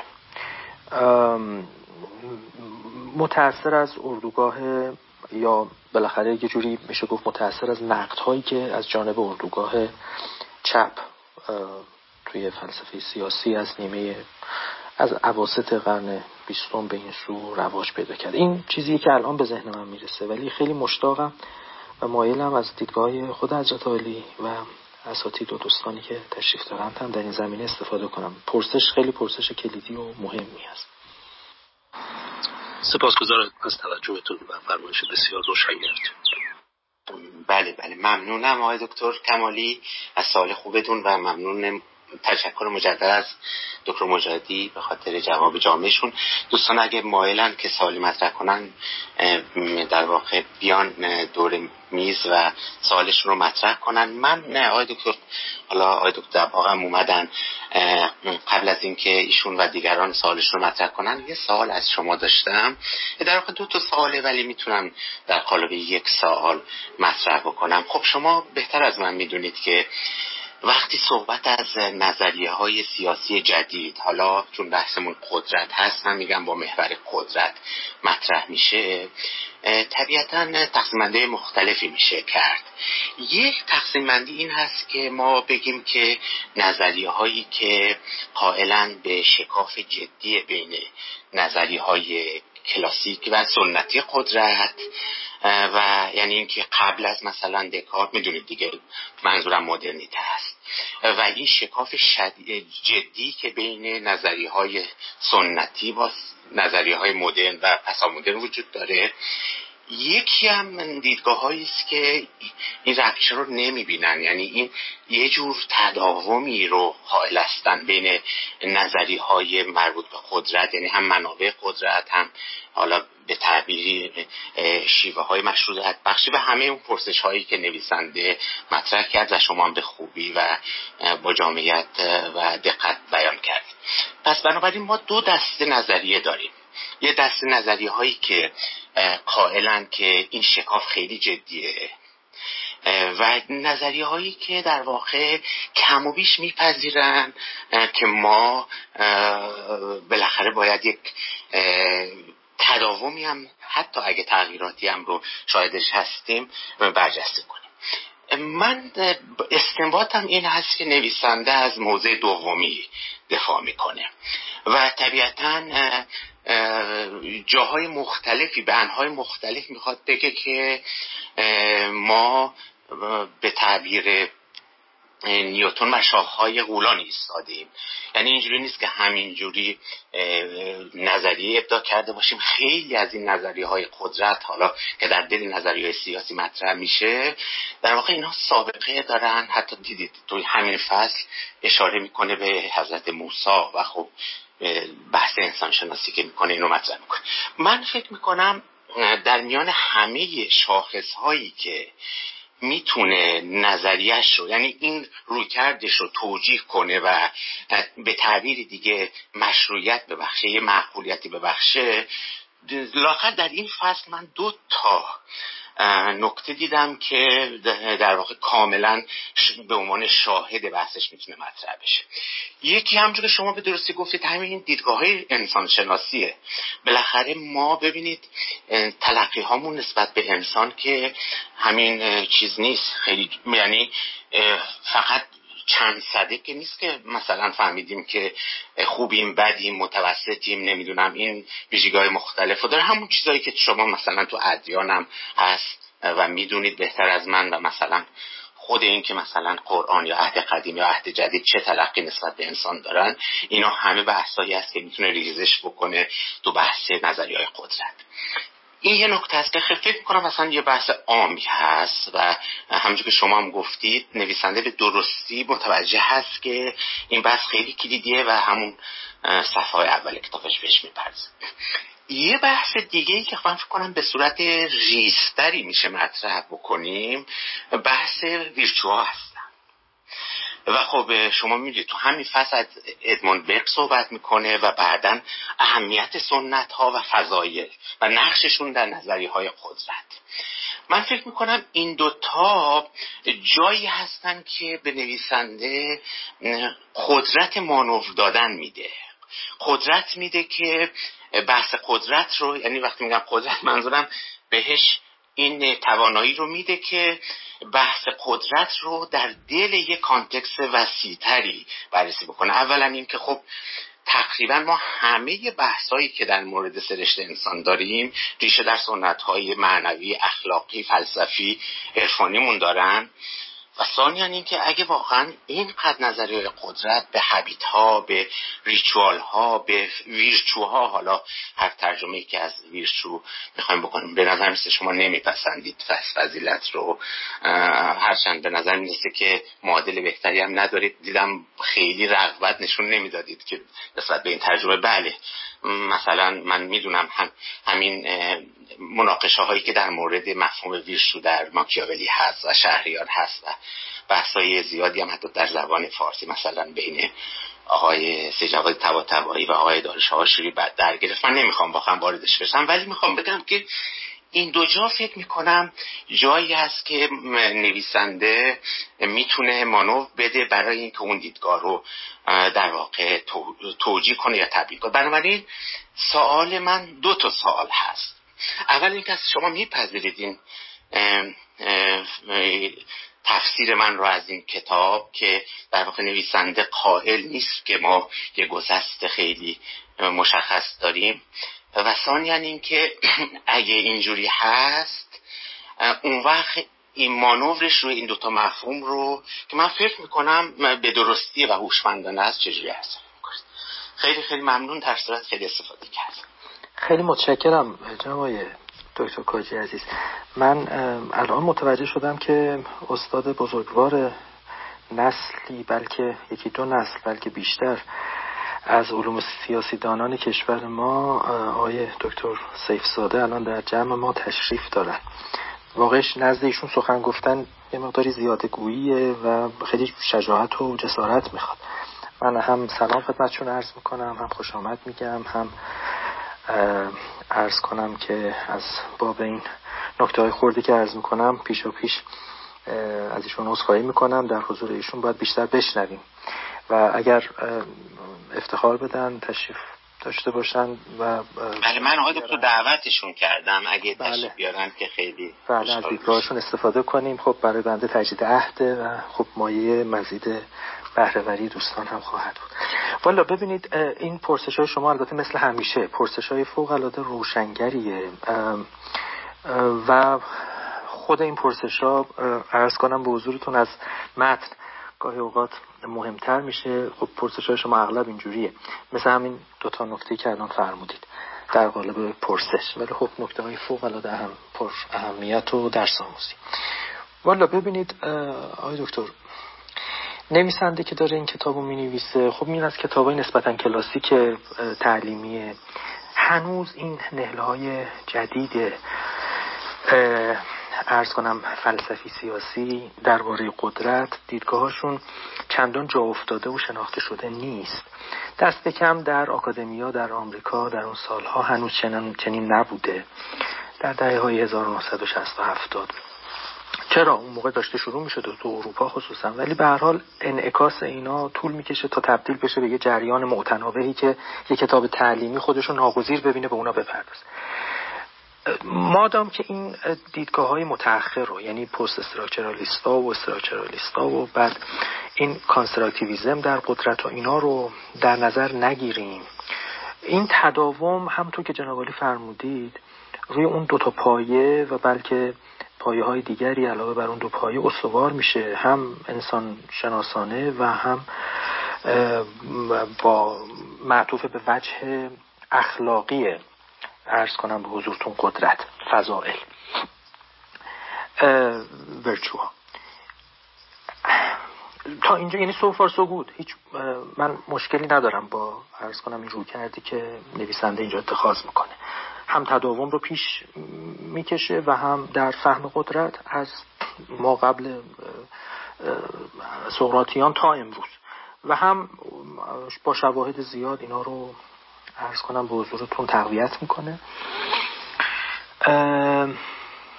و این رو در سراسر این طیف سیاسی و این قطنمای سیاسی هم رد پاش خوب پیدا می‌کنه و برجسته می‌کنه. ولی آقای دکتر شما بهتر از بنده می‌دونید دوستان دیگه هم تشریف دارن و اساتید می‌دونید. از یه جایی به بعد یه نگاه دیگری درباره قدرت برجسته شد. نه تنها مطرح شد بلکه به یه معنا میشه گفت پرفشار یه جور قبول عام هم پیدا کرد. حالا شما ممکن اگه مخالف باشید بگید که فشن شد مد روز شد. ولی به هر حال غلبه نسبی پیدا کرد. و اون همون نگاهی بود که post-structuralist ا مطرح کردن. دیگه داستان قدرت رو رابطهش رو با انسان شناسی یه جورایی قطع کردن. و قدرت رو به عنوان یه امر objective که مشتقی از همین در واقع نهادها ساختها ساختارها که اون بیرون در واقع یه هستی مستقل از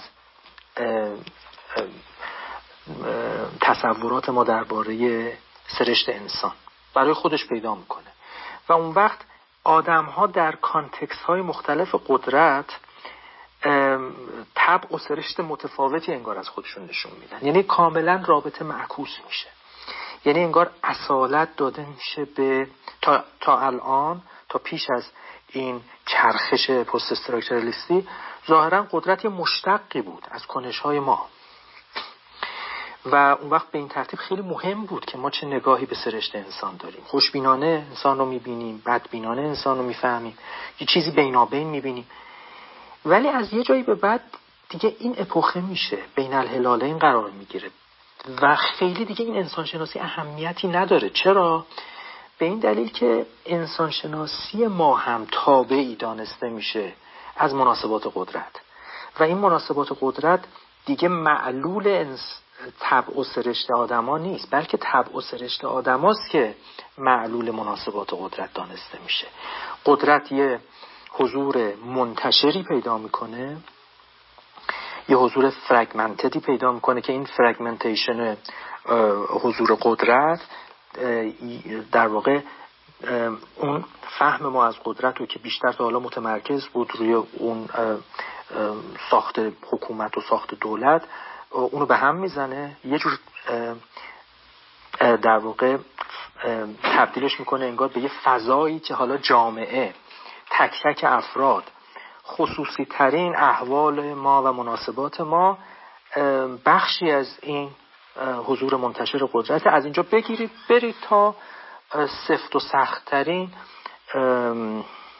ارز کنم به حضورتون ساختیابی های قدرت. همه اینا در واقع میشه اون فضای تنفسی ما که مثل اکسیژن ما ازش ناگزیریم ما رو احاطه کرده و اون وقت آدما در آب و هواهای مختلف قدرت در setting های مختلف قدرت طبع و سرشت متفاوتی از خودشون بروز میدن و اساسا طبع و سرشت به این معنا به این معنا اساسا موضوعا منتفی میشه. یعنی انسان شناسی اون اهمیت سابق خودش رو از دست میده. اینجاست که من فکر می‌کنم یه رپچری هست. یا اون گسستی که شما بهش اشاره میفرمایید. اگر اتفاق افتاده باشه به نظر من اینجاست. ولی خب تو این کتاب دنبال اون نمیشه گشت. و به نظرم میشه فهمید که خب حالا یه مقداری برای این نویسنده شاید زود هست که این رپچر رو به رسمیت بشه ضمن اینکه میشه حد زد مطلقا با یه همچین نگاهی هم موافق نیست. می‌دونیم که با چه روی کردی به قدرت و سیاست و ارزش سیاسی داره حرکت می‌کنه. چه بسا خیلی هم مایل نیست که رسمیتی بده به این فهم خیلی متشکرم. ببخشید اگر کمی طول خواهش می‌کنم. نه نه استفاده کردم. آقای دکتر ممنونم. آقای دکتر دباغ هم هستن. آقای دکتر آقای پیمان عارف عزیزم هستن. آقای دکتر دباغ شما بفرمایید اگه سوال نکته هست. می‌دونم دیر تشریف آوردید ولی اگه نکته فکر کنید قابلیت تر داره بفرمایید. ممنونم دکتر کاجی عزیز. با عرض سلام خدمت شما و همه حاضران در تالار خصوصا دکتر مجاهدی عزیز دوست قدیمی. من دیر آمدم همطور که گفتید. اجازه بدید دارم گوش می‌کنم. اگر نکته ای داشتم تا انتهای وقت عرضه می‌کنم خصوصا در باب رابطه میان اخلاق و سیاست. اما چون دیر اومدم گوش بدم بازم و عرض می شود که در خدمتم. به جهت زیر وقت دیگه از دیگر عزیزان دوره میز نام نبردم. به همگی در تالار سلام عرض می‌کنم من اصالتا و نیابتا هم از جانب خودم هم از هم جانب همه دوستان حاضر در این تالار و دوره این میز. به قول شما خدمت شما خوش آمد میگم و سلام عرض می‌کنم و سپاس خیلی ممنون آقای دکتر دباغ ممنون از خوش آمدگوی شما دکتر مجرد من آقای دکتر سیف سادم رو دعوت کردم. ایشون گفتن که الان متاسفانه فرصت اومدن دور میز و اینکه استفاده کنیم از نظرشون رو ندارن. امیدوارم که دکتر بتونن در جلسات بعد تشریف بیارن و از حضورشون استفاده بکنیم. بله بله همینطوره. ایشون در پیام ها اظهار لطف کردن و بزرگواری کردن و مثل همیشه بزرگمنشانه تشویق کردن ولی از اینکه امشب صحبت بکنن عذر آوردن که من می‌دونم به هر حال وقتشون زیخ هست ولی امیدوارم مثل شما امیدوارم در آینده ازشون استفاده کنیم. خیلی متشکرم. به امید حق به امید حق. پیمان عارف عزیز خیلی خوش آمدید. خوشحال میشیم که نکته پرسشی هست بفرمایید. خواهش می‌کنم. عرض سلام و ادب خدمت دوستان عزیز. من هم به همون طریق و سبیل وجوب کفایی که آقای دکتر مجردی فرمودن عرض سلام دارم. و از ادب. والا من پنج شیش دقیقه رسیدم خدمت دوستان اجازه بدید قدری شنونده باشم. ولی پیشنهاد می‌کنم که یک جمعی رو در واقع برای شکاندن روزه سکوت های دکتر سیفزاده در کلاب هاست تشکیل بدیم و از استاد عزیزمون دعوت بکنیم که این روزه سکوت چند ماهشون رو در کلاب هاست بشکنن و در واقع ما رو به فیض برسونه.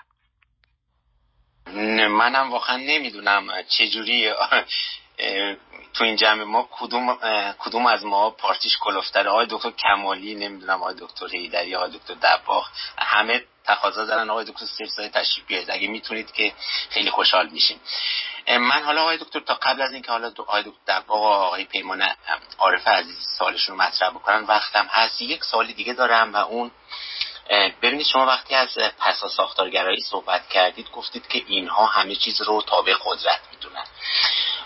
من یه پرسشی برام مطرح شد و اونم این هست که فکر نمی کنید مثلا بین آنچه که نیچه یا فوکو از قدرت نام می‌برن با آنچه که مد نظر ماست اینجا که یه جور قدرت سیاسی هست باید یک تمیز و تمایز قائل بشیم. خب بالاخره خود ببینید خود پسا مدرن ها اتفاقا یکی از مهمترین جاهایی که جلوی مدرن وای میستن همین است که این تمایزی که شما بین دنیای سنتی و مدرن ایجاد می‌کنید وجود نداره. و در واقع از این رپچه رو جوری زیر سوال می‌برن. اگه اینجوری باشه من فکر می‌کنم پسا ساختارگرایی می‌تونه با این موضع نویسنده متن جور در بیاد. فکر می‌کنم تونستم منظورم رو بیان کنم. اگه فکر می‌کنید ابهامی هست تو صحبت من بفرمایید با وضوع بیشتری بیان کنم. بله بله اگر ممکن باشه. من خیلی مشتاقم با دقت بیشتری مراد شما رو بفهمم. اگر بله بله. ببینید آقای دکتر بحث من اینه که مثلا شما وقتی نیشه رو نگاه می‌کنید خب نیشه از مفهوم به نام قدرت صحبت می‌کنه. ولی قدرتی که نیچه میگه مثلا خواستگاه معرفت هست اون قدرت سیاسی که نیست. بلکه در واقع از گونه خواست قدرت صحبت می‌کنه که تقریبا تو همه عرصه های زندگی فردی و جمعی ما ریزش داره. یا آنچنان که مثلا فوکو از قدرت صحبت می‌کنه. اینها به هیچ عنوان قائل نیستن که ما بین اتفاقا اینا اگه نگاه کنید یکی از کاراشون تبارشناسیه تبارشناسی یعنی چه؟ یعنی که مثلا شما اگه بخواید مفهوم معرفت رو بشکافید باید برید ببینید که پیشینیان ما در مورد معرفت چه تلقی داشتن گام به گام بیاید جلو و برسید به مثلا مفهومی که ما الان از قدرت داریم از سیاست داریم از اخلاق داریم. خب مثلا بحث تواشناسی اخلاقی که اینجا مطرح اگه اینجوری نگاه کنیم اتفاقا پسا ساختارگرایان کاملا علیه موضع مدرنیستی در قبال قدرت که شکافی بین سنت و مدرنیته قائلا قرار می‌گیرن. اتفاقا یکی از مهمترین دعواهای اینا اینه. اینه که این شکافی که شما میگید مدرن ها مدرنیست ها. بین مدرنیته و سنت هست وجود نداره. اگه اینجوری نگاه کنیم من فکر کنم موضع نویسنده به موضع پستا ساختارگرایان خیلی نزدیک میشه. خیلی متشکرم. من حالا البته هم استفاده کردم از فرمایش شما هم گمان می‌کنم. این کامنت رو ناچارم مطرح کنم که خب حالا این فرمایش اخیر شما با اون پرسشی که قبلا مطرح کرده بودید فرق می‌کنه. یعنی الان یه بحث دیگه ای رو شما دارید مطرح کنید اگر من درست متوجه شده باشم مراد شما رو توی اون پرسش قبلی شما یه خب نکته خیلی عمیقی رو مطرح می‌کردید و بعد به پرسش می‌گرفتید که خب در واقع شکاف یا مثلا گسست یا پیوست. این در فهم ما از قدرت. نزد نویسنده به نظر می‌رسه که خب یه جور نگاه پیوند غلبه داره. یعنی وقتی از قدرت سخن میگه انگار این شکاف بین جهان سنت و جهان مدرن رو نادیده می‌گیره و وقتی که از معضلات و ابهام ها و معماها صحبت می‌کنه درباره قدرت از قدیم تا جدید همه رو گرد هم محورهایی که پیشنهاد می‌کنه مینشونه و با هم مقایسه می‌کنه. انگار شکافی نیست. شما در واقع در قالب پرسش این نکته رو مطرح کردید که خب حالا آیا واقعا چنینه؟ یعنی میشه موافق بود با این دیدگاه؟ حالا ببینید همونطور که خودتون در مقدمه این فرمایش اخیرتون حالا فرمودید اون چیزی که نزد نیچه و فوکو و بعد دیگه حالا بعد از نیچه و فوکو همه پسا مدرن ها و پسا ساختارگراها مطرح میشه. با البته با تقریرهای مختلف و صورت مختلف ولی قدر مشترکی که اینجا وجود داره همونطور که خودتون اشاره کردید ربطی به اون فهمی از قدرت که در دوران ما قبل مدرن وجود داشت نداره. اینا یه فهم جدیدی از قدرت مطرح می‌کنن.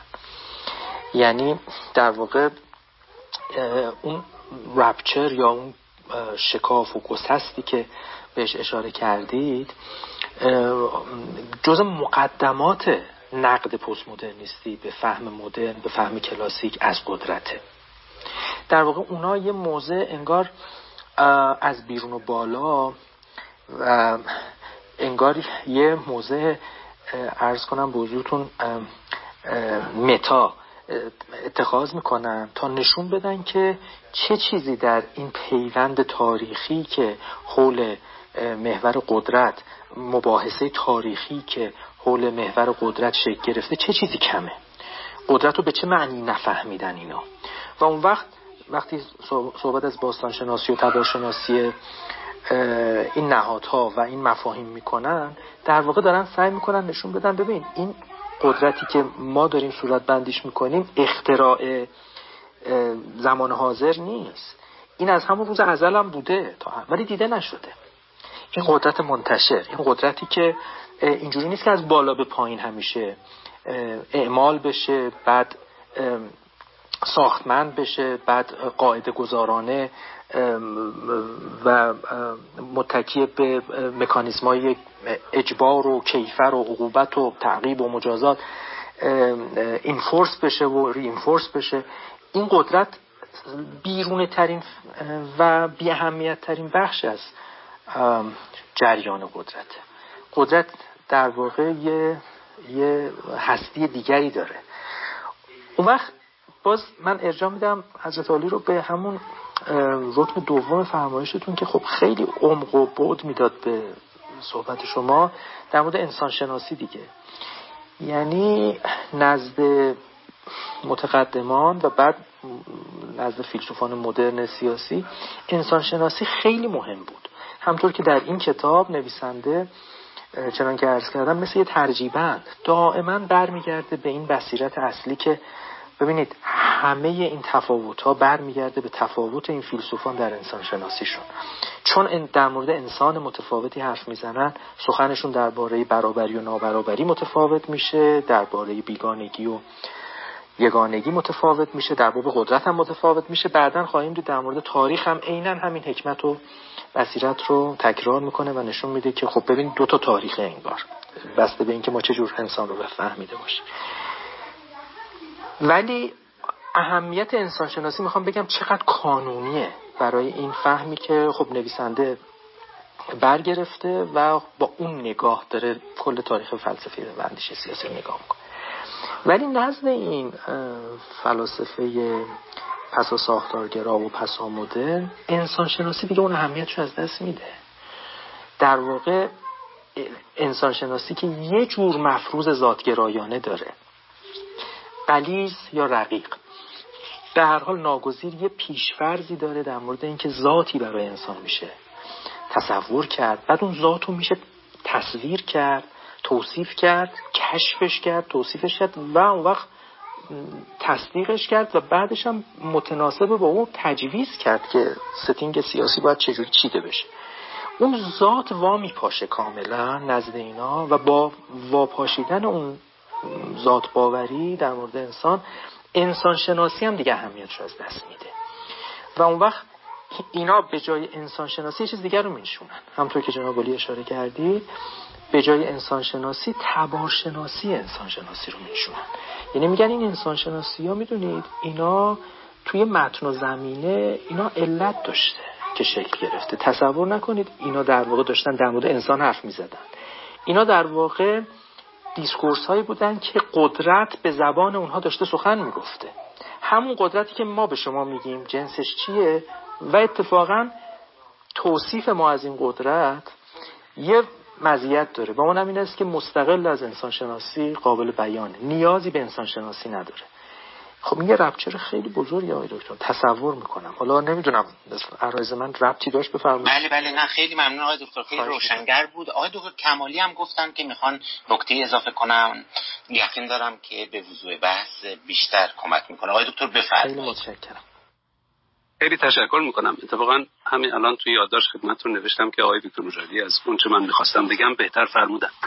و حالا در اثر صحبت پاک یا هر چه هست بر زمان بود ایشان رو هر چه مرا در دل بود و بهترم فرمودن اینکه پست مدرن ها پسا مدرن ها قائل به تداوم مدرن و پست مدرن هستن مدرنیته و سنت هستن ظاهرا هم چیزی نیست. همونطور که فرمودن قائل به یک گسستی هستن رابچری هستن و حالا یا به صورت اینکه نظام های معرفتی اپیستمه ها عوض می‌شد یا یا هر چه که عوض میشه قائل به پیوستگی نیستن.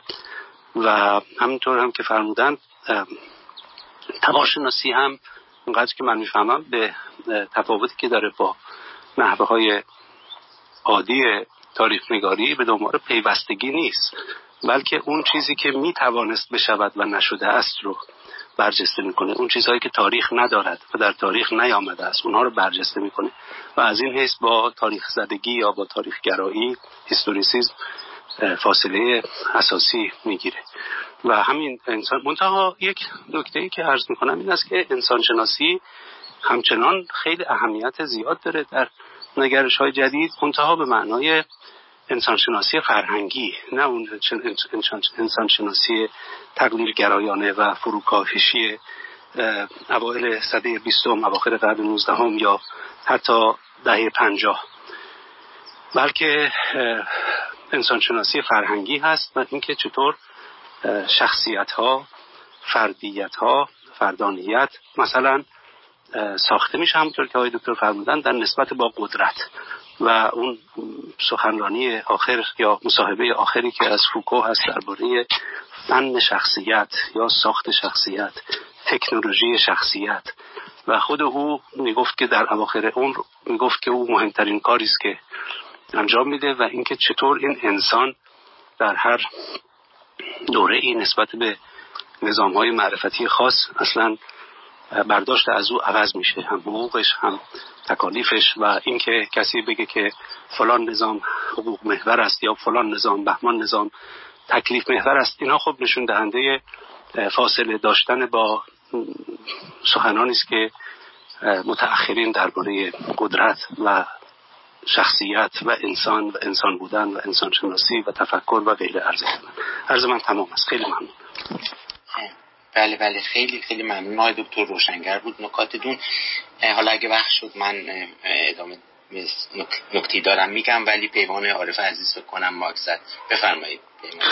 خیلی ممنونم آقای دکتر کمالی عزیز. خیلی بهره بردم. ممنونم از شما. خدا می‌کنم خواهش می‌کنم. بنده هم گذارم بهره شدم. والا تو بحث جنیولوژی من یه نکته می‌خواستم خدمت تو سرس کنم. ببینید در فهم تبارشناسانه از تاریخ درست مدعا این است که آقا ما در واقع تاریخ رو سوژه زدایی می‌کنیم ذات زدایی می‌کنیم. و این هم درسته که جنیولوژی مبتنی بر در واقع فهم پروگرسیو و خطی از تاریخ نیست دیگه. این ادعا هم درسته. اما به هر روی یک تبارشناس چیکار داره می‌کنه؟ مثلا فوکو در تبارشناسی زندان چه کار داره می‌کنه؟ یا در تبارشناسی سکسوالیته مثلا چه کار داره می‌کنه؟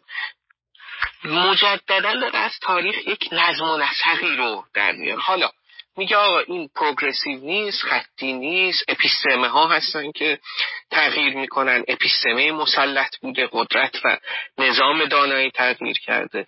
اما به هر روی یک ذاتی رو در تاریخ باور داره که با رجوع به اون ذات در تاریخ در واقع یک معرفتی رو می‌خواد از دلش در بیاره. یعنی یک مناسبات قدرتی رو در واقع به منصه ادراک ما برسونه یک فهمی رو از تاریخ در بیاره و این خودش ذات باورانه است. این یعنی شما یک ذات معرفتی رو در تاریخ باور دارید که از دل این در جنیولوژی دارید یک استوری رو یک روایتی رو یک حکایتی رو برای ما توضیح می‌دید. این حکایت حکایت خطی هگل نیست از تاریخ. بله. ولی یک روایتی است دوباره از تاریخ. یعنی تاریخ منشأ در واقع یک حقیقتی است. حالا عرض می‌کنم اون بحث فهم روشنگری از تاریخ رو درسته نیست. اما به هر حال منشأ یک روایت منشأ یک خانش تبارشناسی زندان تبارشناسی جنسیت. انواع و اقسام تبارشناسی هایی که با اون قدرت آمینو پرزنتی که هر دو عزیز اشاره کردن. قدرتی که منتشر همه جا همه جا حاضره در واقع. ولی باز نهایتا اون ذات باوری نسبت به تاریخ رو به یمانم یعنی تناقض اساسی فوکو به نظرم اینجا ذات باوری نسبت به تاریخ رو در فهم تبارشناسانه از دست نمیدیم.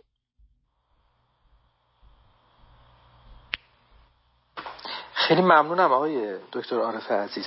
خدمت شما هم سلام عرض می‌کنم. از این نکته هایی که شما گفتید من ذهنم منتقل میشه در واقع به یه نکته دیگری و اون اینه که خب حالا ذات باوری خودش هم معلوم نیست خیلی ذات داشته باشه دیگه. یعنی انگار داریم از چند تا ذات باوری مختلف صحبت می‌کنیم. دقیقا بله. آره یعنی اگر منظور از ذات باوری یه چیزی شبیه همین مثلا تبارشناسی هایی باشه که یعنی تبارشناسی باشه که فوکو معرفی می‌کنه. بعد بتونیم به اینم بگیم یه جور ذات باوری احتمالا داریم دیگه مرزای اشتراک لفظ رو در مینوردیم. یعنی ضد ذات باوری رو هم داریم ذات باوری مینامیم. توجه میفرمایید.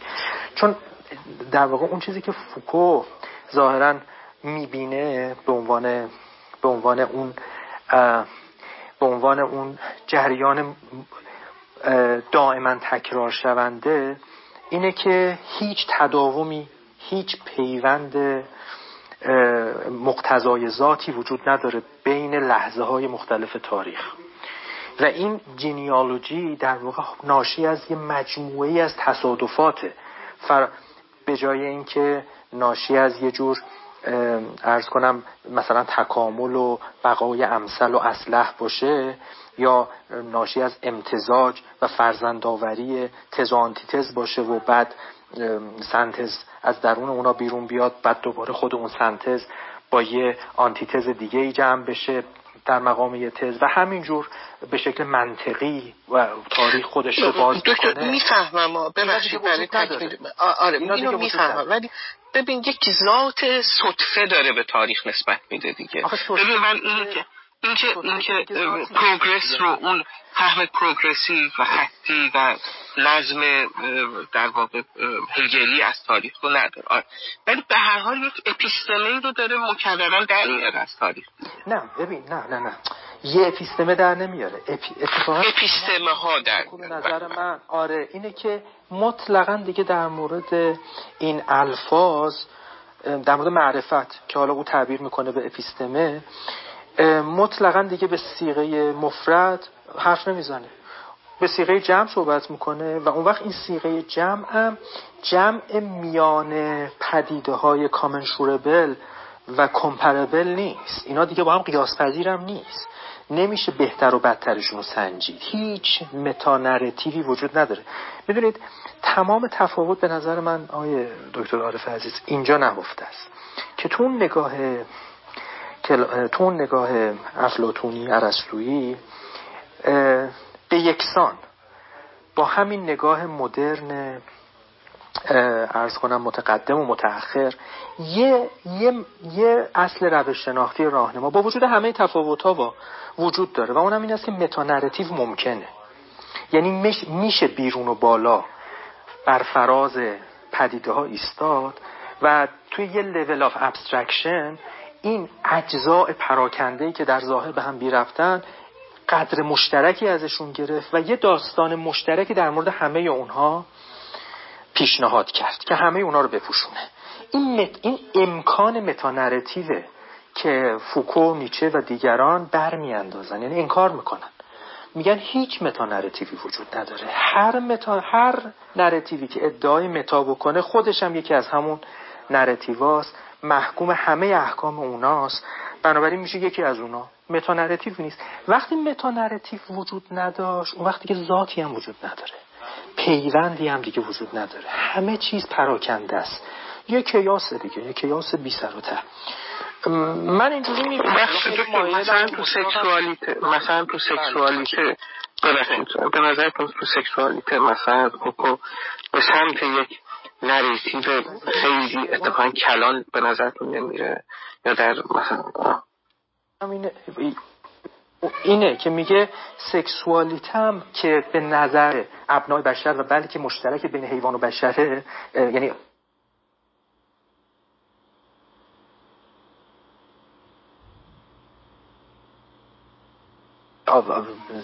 این, این گونه حیوانیه و دیگر گونه های حیوانی همون اونجا هم تاریخیت حاکمه. سکسوالیته هم معناش دائما و کارکردش. حتی حتی یه جاهایی سخن از این پرسپشن ها می‌کنه. یه حتی پرسپشن آدم هم عوض شده. یعنی همون ادراک معطوف به تجربه. حتی تجربه سکس عوض شده. همه اینا معطوف به زمینه های تاریخی عوض شده. بنابراین هیچ شما نمی‌تونید از تجربه مشترک سکسوالیته حتی صحبت بکنید. یعنی می‌خوام بگم شاید دقیقا برخلاف اون چیزی که از بیرون به نظر می‌رسه اون اشتراک و تداوم یه پدیده مثل سکسوالیته رو هم داره میشکنه و خورد می‌کنه و معطوف می‌کنه به همین ساز ساختارای تاریخی اجتماعی معنایی که دائما یکی پس از دیگری انقلابوار میان و همدیگر رو برمیاندازن و هیچ کدوم هم با اون یکی قیاس پذیر نیست و هیچ کدوم هم نمی‌تونه ادعای برتری نسبت به دیگری بکنه. ما هم که اینجا نشستیم نمی‌تونیم بین اونا داوری بکنیم. من اینجور می‌فهمم. حالا خیلی مشتاقم دیدگاه دیگر دوستان رو هم در این زمینه و اساتید رو بشنویم. خیلی خیلی ممنون آقای دکتر مجاهدی از آقای عارف عزیزم تشکر می‌کنم به خاطر سوالاتی که مطرح کردن. آقای دکتر دباغ شما نکته دارید؟ بفرمایید ما سه دقیقه هم از وقتمون گذشته. ایران هم خیلی دیر وقته ولی فکر کنم آقای دکتر هستن. می‌تونن یه با کمال می بله, بله, بله. خیلی خیلی بله بحث ما گل انداخته های دکتر ما همین بحث هست خواهش می‌کنم. بله با کمال اشتیاق. خواهش می‌کنم. آقای دکتر دباغ اگه فکر می‌کنید در مورد اخلاق و سیاست فکر کنم می‌خواستید پرسشی مطرح کنید بفرمایید. نه بله درست میگی دکتر کادی عزیز. اما الان بحث تعمل برانگیزتری طرح شد. من البته خب کتاب رو نخوندم و جلسات پیشینم توفیق نداشتم. یک جلسه رو تونستم گوش بدم. و حالا وقتم که گذشته البته دکتر مجادی عزیز گفتن بحث گل انداخته. من به یه نکته که الان پیمان عزیز جناب عارف عزیز اشاره کرد و در راستای بحثایی که توی این نیم ساعت چه دقیقه شنیدم اشاره بکنم. اولا حالا من تخصصم که البته علوم سیاسی نیست به عنوان یه فلسفه پژوه خب فوکو رو خوانده ام با لنز کسی که خب سنت تحلیلی بالیده و خب با فلسفه قاره‌ای هم ناآشنا نیست. من با روایت دکتر مجاهدی کاملا هم داستانم و فکر می‌کنم اون essentialism ی که اینجا ایشان میگه و اون نقد metanarrative کاملا هم در کار او هست و نحوی هم بحثایی که دیگه تکرار نمی‌کنم. و در این حال این رو هم می‌خوام اضافه بکنم که از این منظر اشاره به قصه essence و ذات اینها شد. من خب می‌دانید به این معنا خیلی ویتکنشتاینی و شباهت خانوادگی او رو اینجاها خیلی میپسندم. و به تعبیری حالا اشاره به metanarrative کردن میشه به language game های مختلفم اشاره کرد. خواستم این رو عرض بکنم که حالا در باب قدرت و درک خودم رو به اختصار بگم. حالا گفتند و در قالب کامنت سوال. و اونم این که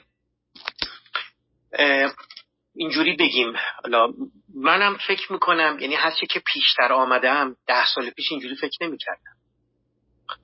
20 سال پیش که اصلا اینجوری فکر نمی‌کردم. یعنی خیلی تحت تاثیر universality کانت بودم با اون روایت رایجش. الان هم بصیرت های کانتی البته که در جان و ذهن و روانم ریشه دوونده اما اون نگاه رو به این معنا که یه گویی متنراتیوی هست یا یک جهان شمولی پذیری به اون معنا خب کمرنگ شده. حالا از همین منظر می‌خوام این رو بگم. نکاتی که میشنیدم جالب بود. این که آدم تو سنت من خب به لیبرالیزم و کلا سنت لیبرالی نزدیکترم به لحاظ سیاسی.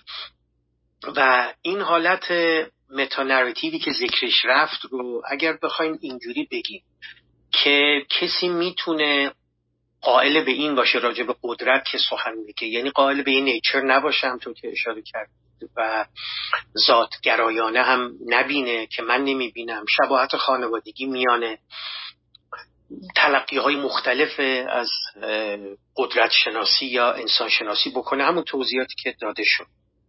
و در این حال تو دل این سنت بالیده باشه. و لزوما چپ حالا نمیگم شما اشاره به چپ کردید اما چون خود این discourse با ایده های چپگروانه بیشتر گره خورده عرض می‌کنم. این از جنس حالا فقط کامنت بود. سوالی که دارم الان داشتید گفتگو کردید این که اون وقت اون بحث تو این نگاه چون به نسبت میان اخلاق و سیاست از منظر پیشینه کاروبار خودم هم سالها ذهنم معطوفه. اما اینکه اون objectivity رو توجه دارم به همین اون نکاتی که طرح شد. مبتنی بر آنچه که البته فقط امروز شد اون objectivity در حوزه اخلاق رو یعنی intersubjectivity به معنایی بین اشخاصی بودن یا به تعبیری داوری در حوزه رفتار سیاسی و کنش سیاسی. توی این نگاه می‌خوام ببینم که افزون بر این توصیفی که میشه اون بخش normative ش اون نباید اصلا پرسید از منظر شما. وقتی که نگاه می‌کنیم این چنین به این discourse و اون paradigm shift یا اون rupture ی که گفتید رخ داده. می‌دونم ممکنه اینو بگن نباید پرسید یا طرح نمیشه چون اونا مبتنی بر فضایل انسانی بوده الان ساختارها رنگ شده. وقت جایگزینش اگر این توضیح و پاسخ به این پرسش مقدر این باشه که اصلا سوال غلطه و باید به منز... از منظر دیگری ساختار خیلی پررنگه و ایجنت بیست یا اصلا نباید نگاه کرد.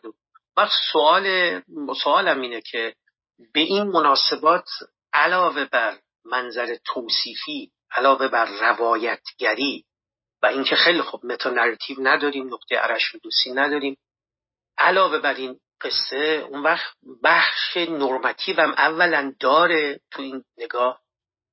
متصوره. و ثانیا اگر هست فکر می‌کنید که چه صبغه ای داره یا چجوری میشه راجبش سخن گفت. چون ممکنه بگید نه اصلا این نیست و سالبه به انتفای موضوع. اون وقت در مقام عمل می‌خوام ببینم اون نرم ها علاوه بر صبغه توصیفیش که بگید social norm ها شکل می‌گیره. جایی برای ایوالویشن هم اگر باقی میمونه اون وقت به چه نحوه؟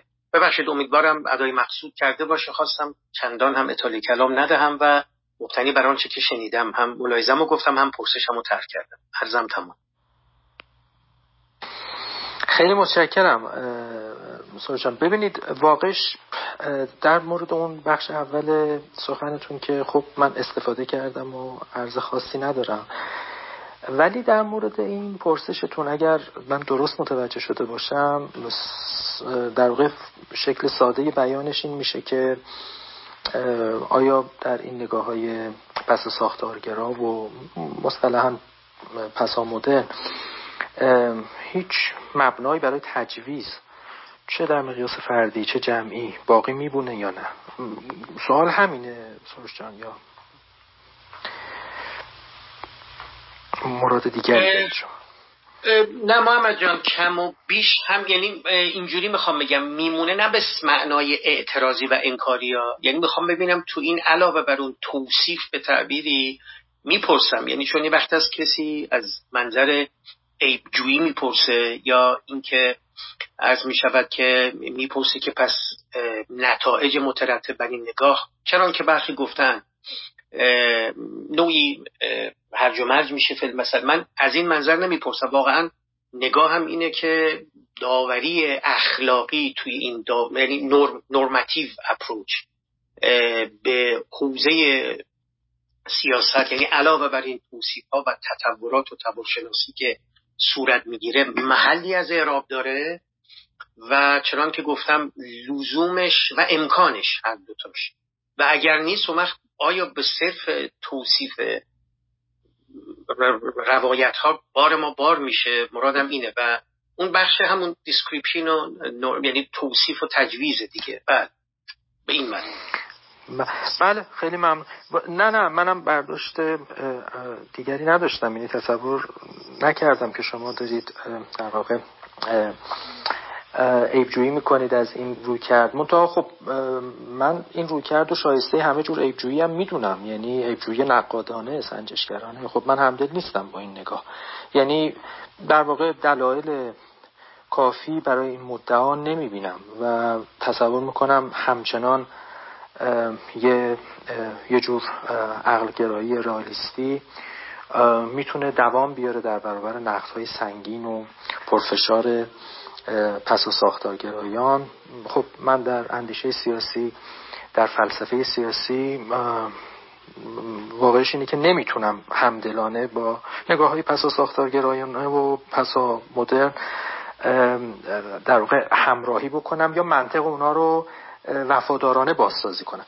اما چرا با فاصله که میستیم فارغ از اینکه موضع ما چی باشه موافق باشیم مخالف باشیم میشه میشه یه مقداری شاید به شکل حالا یه مقدار جنرس دیگه یه مقداری ارز کنم دست و دل بازانه. میشه فکر کرد که نه حالا با این نگاه نگاه فوکویی و مابد فوکویی راه تجویز تماما و یک سره بسته نیست و یه البته تراز دیگری پیدا می‌کنه. یعنی قطعا توی اون تراز کانتی شما دیگه نمی‌تونید دنبال تجویزهای جهان شمول بگردید با اون معیارها. هیچ در واقع امکانی برای جهان روایی احکام تجویزی شما وجود نداره. احکام توصیفی هم همینجورن چه رسد به احکام تجویزی. ولی چی باقی میمونه حالا؟ عرض می‌کنم حالا اینا دیگه یه مقداری شاید چیز باشه ها. یه مقداری speculation باشه و یه مقدارم دست و دلبازانه باشه. ولی ببینید سویه های تجویزی پیدا می‌کنه این نگاه نقادانه پسا مدر به معرفت و به اخلاق. اولیش اینه که اولین سویه تجویزیش اینه که خب البته زندگی بدون هنجار و بدون باید و نباید که سامان نمی‌گیره. به محض اینکه شما می‌دونید دیگه اول یکی از مهمترین اگر تعبیر درستی باشه توی فارسی یکی از مهمترین یا میشه که بالاخره نقد مهمی که اینا به اون مبنای کانتی دکارتی می‌کنن اینه که اون دیوار بین ایز و اوت اون دیوار یه دیوار کاذبه. اون دیوار وجود نداره اصلا. بین هست و باید دیواری نیست. هر هستی متضمن بایدی و هر بایدی متضمن. و این بلاز هستی شناختی اینا از یه جنسن دروی یه سکن دروی یه حقیقتن. اگه بشه از حقیقتی سخن اون وقت از همین جا در واقع یه یه یه مدلولاتی بیرون میاد دیگه. از جمله اینکه شما خب بله بدون اشراف بر اینکه هیچ متا نراتیوی وجود نداره. و شما در این موضع نیستین که بتونید حکم جهان روایی در اخلاق یا معرفت صادر بکنید. حالا از این به بعد دیگه دست به هیچ پیشنهاد سیاسی یا پیشنهاد اخلاقی نمی‌برید الا اینکه این تنوعات رو بیشتر و بهتر بتونه تضمین کنه. یعنی اصل راهنمای شما منتقل میشه به یه اصل درجه دومی که بیشتر جنبه رگولتری داره تا جنبه محتوایی. رگولیشنش اینه. میگه اون اصل اون راهنمای اخلاقی معتبره یا قابل اعتماده یا مرجحه اینجوری بگیم که تنوعات بیشتری رو حفظ کنه. و به جای اینکه در مورد اونا داوری کنه به اونا دامن بزنه. از این قبیل معدلولات تجویزی میشه استخراج کرد. حتما میشه. ولی اگر که با اون انتظار کانتی سراغ این گفتار پسا فوکوی بیایم خب یه مقدار انتظار در واقع میسپلیستیه دیگه انتظار بیمحلیه جا نداره. ولی چرا در تراز خودش یه سری از این مدلولات تجویزی ازش در میاد؟ خیلی نسبت به محتوا بیطرف. نمی‌تونه ابزارش رو نداره آنزیمش رو نداره برای اینکه هضمش بکنه این لغمه ها رو ولی می‌تونه در مورد اینکه شما باید دامن بزنید و تا جایی که میشه وا بپاشونید. این بکن نکن هایی که تنوعات رو حذف می‌کنه این تنوعات رو ساده سازی می‌کنه این تکسرات رو به وحدت می‌خواد فرو بکاهه. دائما باید از اینا فاصله بگیره این میشه اون اصل اخلاقی اساسی پسافوکویی به نظر می‌رسه. خیلی ممنون های دکتر مجاهدی از نکات در که گفتید. ما 17 دقیقه فکر کنم از وقت جلسه گذشته. اگه 16 دقیقه اگه دوستان موافق باشن جلسه امروز رو که هشتمین جلسه درس گفتار کتاب تفکر سیاسی اثر تیندر بود به پایان برسونیم و مشتاقانه منتظر هستیم. هفته بعد شنبه ساعت دو بعد از به وقت تورنتو و نیویورک و دهمین شب به وقت ایران که نهمین جلسه درس و دکتر رو بشنویم. و دکتر اگه نکته شما دوستان هستید دیگه دارن بفرمایید و بفرمایید. اگه نه که می‌تونیم در واقع خداحافظی کنیم من یه نکته به اختصار بگم. آها ببخشید تموم شد. استفاده کردم نکاتی که گفتید. محمد جان حالا اگر من سعی می‌کنم نوبت آتی هم باشم این بحث وقت گذشته نکته به اصطلاح اون تفاوت میان اون constitutive و عرض می شود که حالا به تعبیری هم regulative یعنی یا قوام بخش یا اگر حالا constitutive و قوام بخش ترجمه کنیم و regulative همون حالتی که صوری حالا به تعبیری یا باشه و محتوایی نداره موافقم با شما. منم هم داستانم کم و بیش و نسبت نگاه من هم به حوزه اخلاق و سیاست. چنان که می‌دانید کم و بیش از همین منظره. یعنی این میزان رو کفایت فکر می‌کنم نمی‌کنه. و چیزی بیش از این اصل رگولاتیو که توضیح دادید به نیکی نیازه. من حالا بعد نوبت آتی یا بعد در ادامه بحث بشه که به این نقده های مقدر و این توضیحات که قاعدتا طرح شده و شنیده شده که این میزان توضیح یا همین اصل رگولاتیو کفایت نمی‌کنه. و من پاسخ کسانی که از منظر پسا ساختارگرایی نگاه می‌کنن به این های مقدر چیه و فکر می‌کنن که باید چیزی محتوایی هم افزود اگر نه قصه رو چگونه تبیین می‌کنن؟ حالا این رو حالا اگر مجالی شد بعدا هم بهش میشه پرداخت. بله ارزم تمام. خواستم فقط ناظر به آنچه که اشاره فرمودید این رو عرض کنم. خیلی ممنونم. آقای دکتر کاجی عزیز آقای دکتر دباغ عزیز جناب آقای عارف عزیز آقای دکتر کمالی گرامی. خیلی بزرگواری کردید. من از نکته هم که الان آسوروش مطرح کردن استفاده کردم. بحث البته همچون که اشاره کردن گشوده است و من امیدوارم که این جلسات آینده بهانه باشه بیشتر برای خود بنده که این قسمت دوم بحث که همین مباحثات و همین در واقع گفتگوهاست گفتگوهای گشوده اینا یه مقدار رونق بیشتری بگیره که مایه استفاده بیشتر بنده است و خب خیلی هم خوشبختم که انشالله فرصت داشته باشن عزیزان خود آسروش عزیز که این بحث رو انشالله ادامه بدیم. چون به نظرم می‌رسه که یه بزنگاه خیلی مهمی در مقایسه اندیشه پسافوکویی و اندیشه کانتیت کارتی در فلسفه سیاسی دقیقا همینجاست که خب حالا چه باید کرد؟ تکلیف عمل سیاسی چی میشه؟ اصل سامان بخش در عمل سیاسی چیه؟ بله خیلی متشکرم. بنده عرض دیگه ای ندارم. غیر از تشکر بسیار زیاد از همه اساتید و عزیزان و دوستانی که تشریف داشتن و امیدوارم که باز این دیدار تازه بشه. خیلی متشکرم. بزرگواری آقای دکتر واقعا هم که ما یکی از دلایلی که از همین درس گفتارها رو تشکیل دادیم آقای دکتر کمالی هم خیلی تو این زمینه صحبت کردیم این بود که این نیمه دوم درس گفتارها رو جدی بگیریم. یعنی خب شما و بقیه اساتید همه توی دانشگاه درس می‌دید درس می‌دادید و اون, اون رویش رو می‌شد استفاده هم بکنیم ولی اون قسمت دوم برای ما خیلی مهم هست که بتونیم گفتگوهای خوبی رو با شما و بقیه اساتیدی که درس ارائه می‌کنن داشته باشیم و یقینا هممون بهره می‌بریم. خود من که بیشتر از همه چون دانشم کمتره و مطمئن هستم که کسایی هم که بعدا میشنون می‌تونن بهره کافی رو ببرن. در خیلی خیلی ممنون. من از شما سپاسگزارم و از همه دوستان. خیلی متشکرم. سپاس هستم خیلی پیش. در پناه حق. خدا حافظ در پناه حق.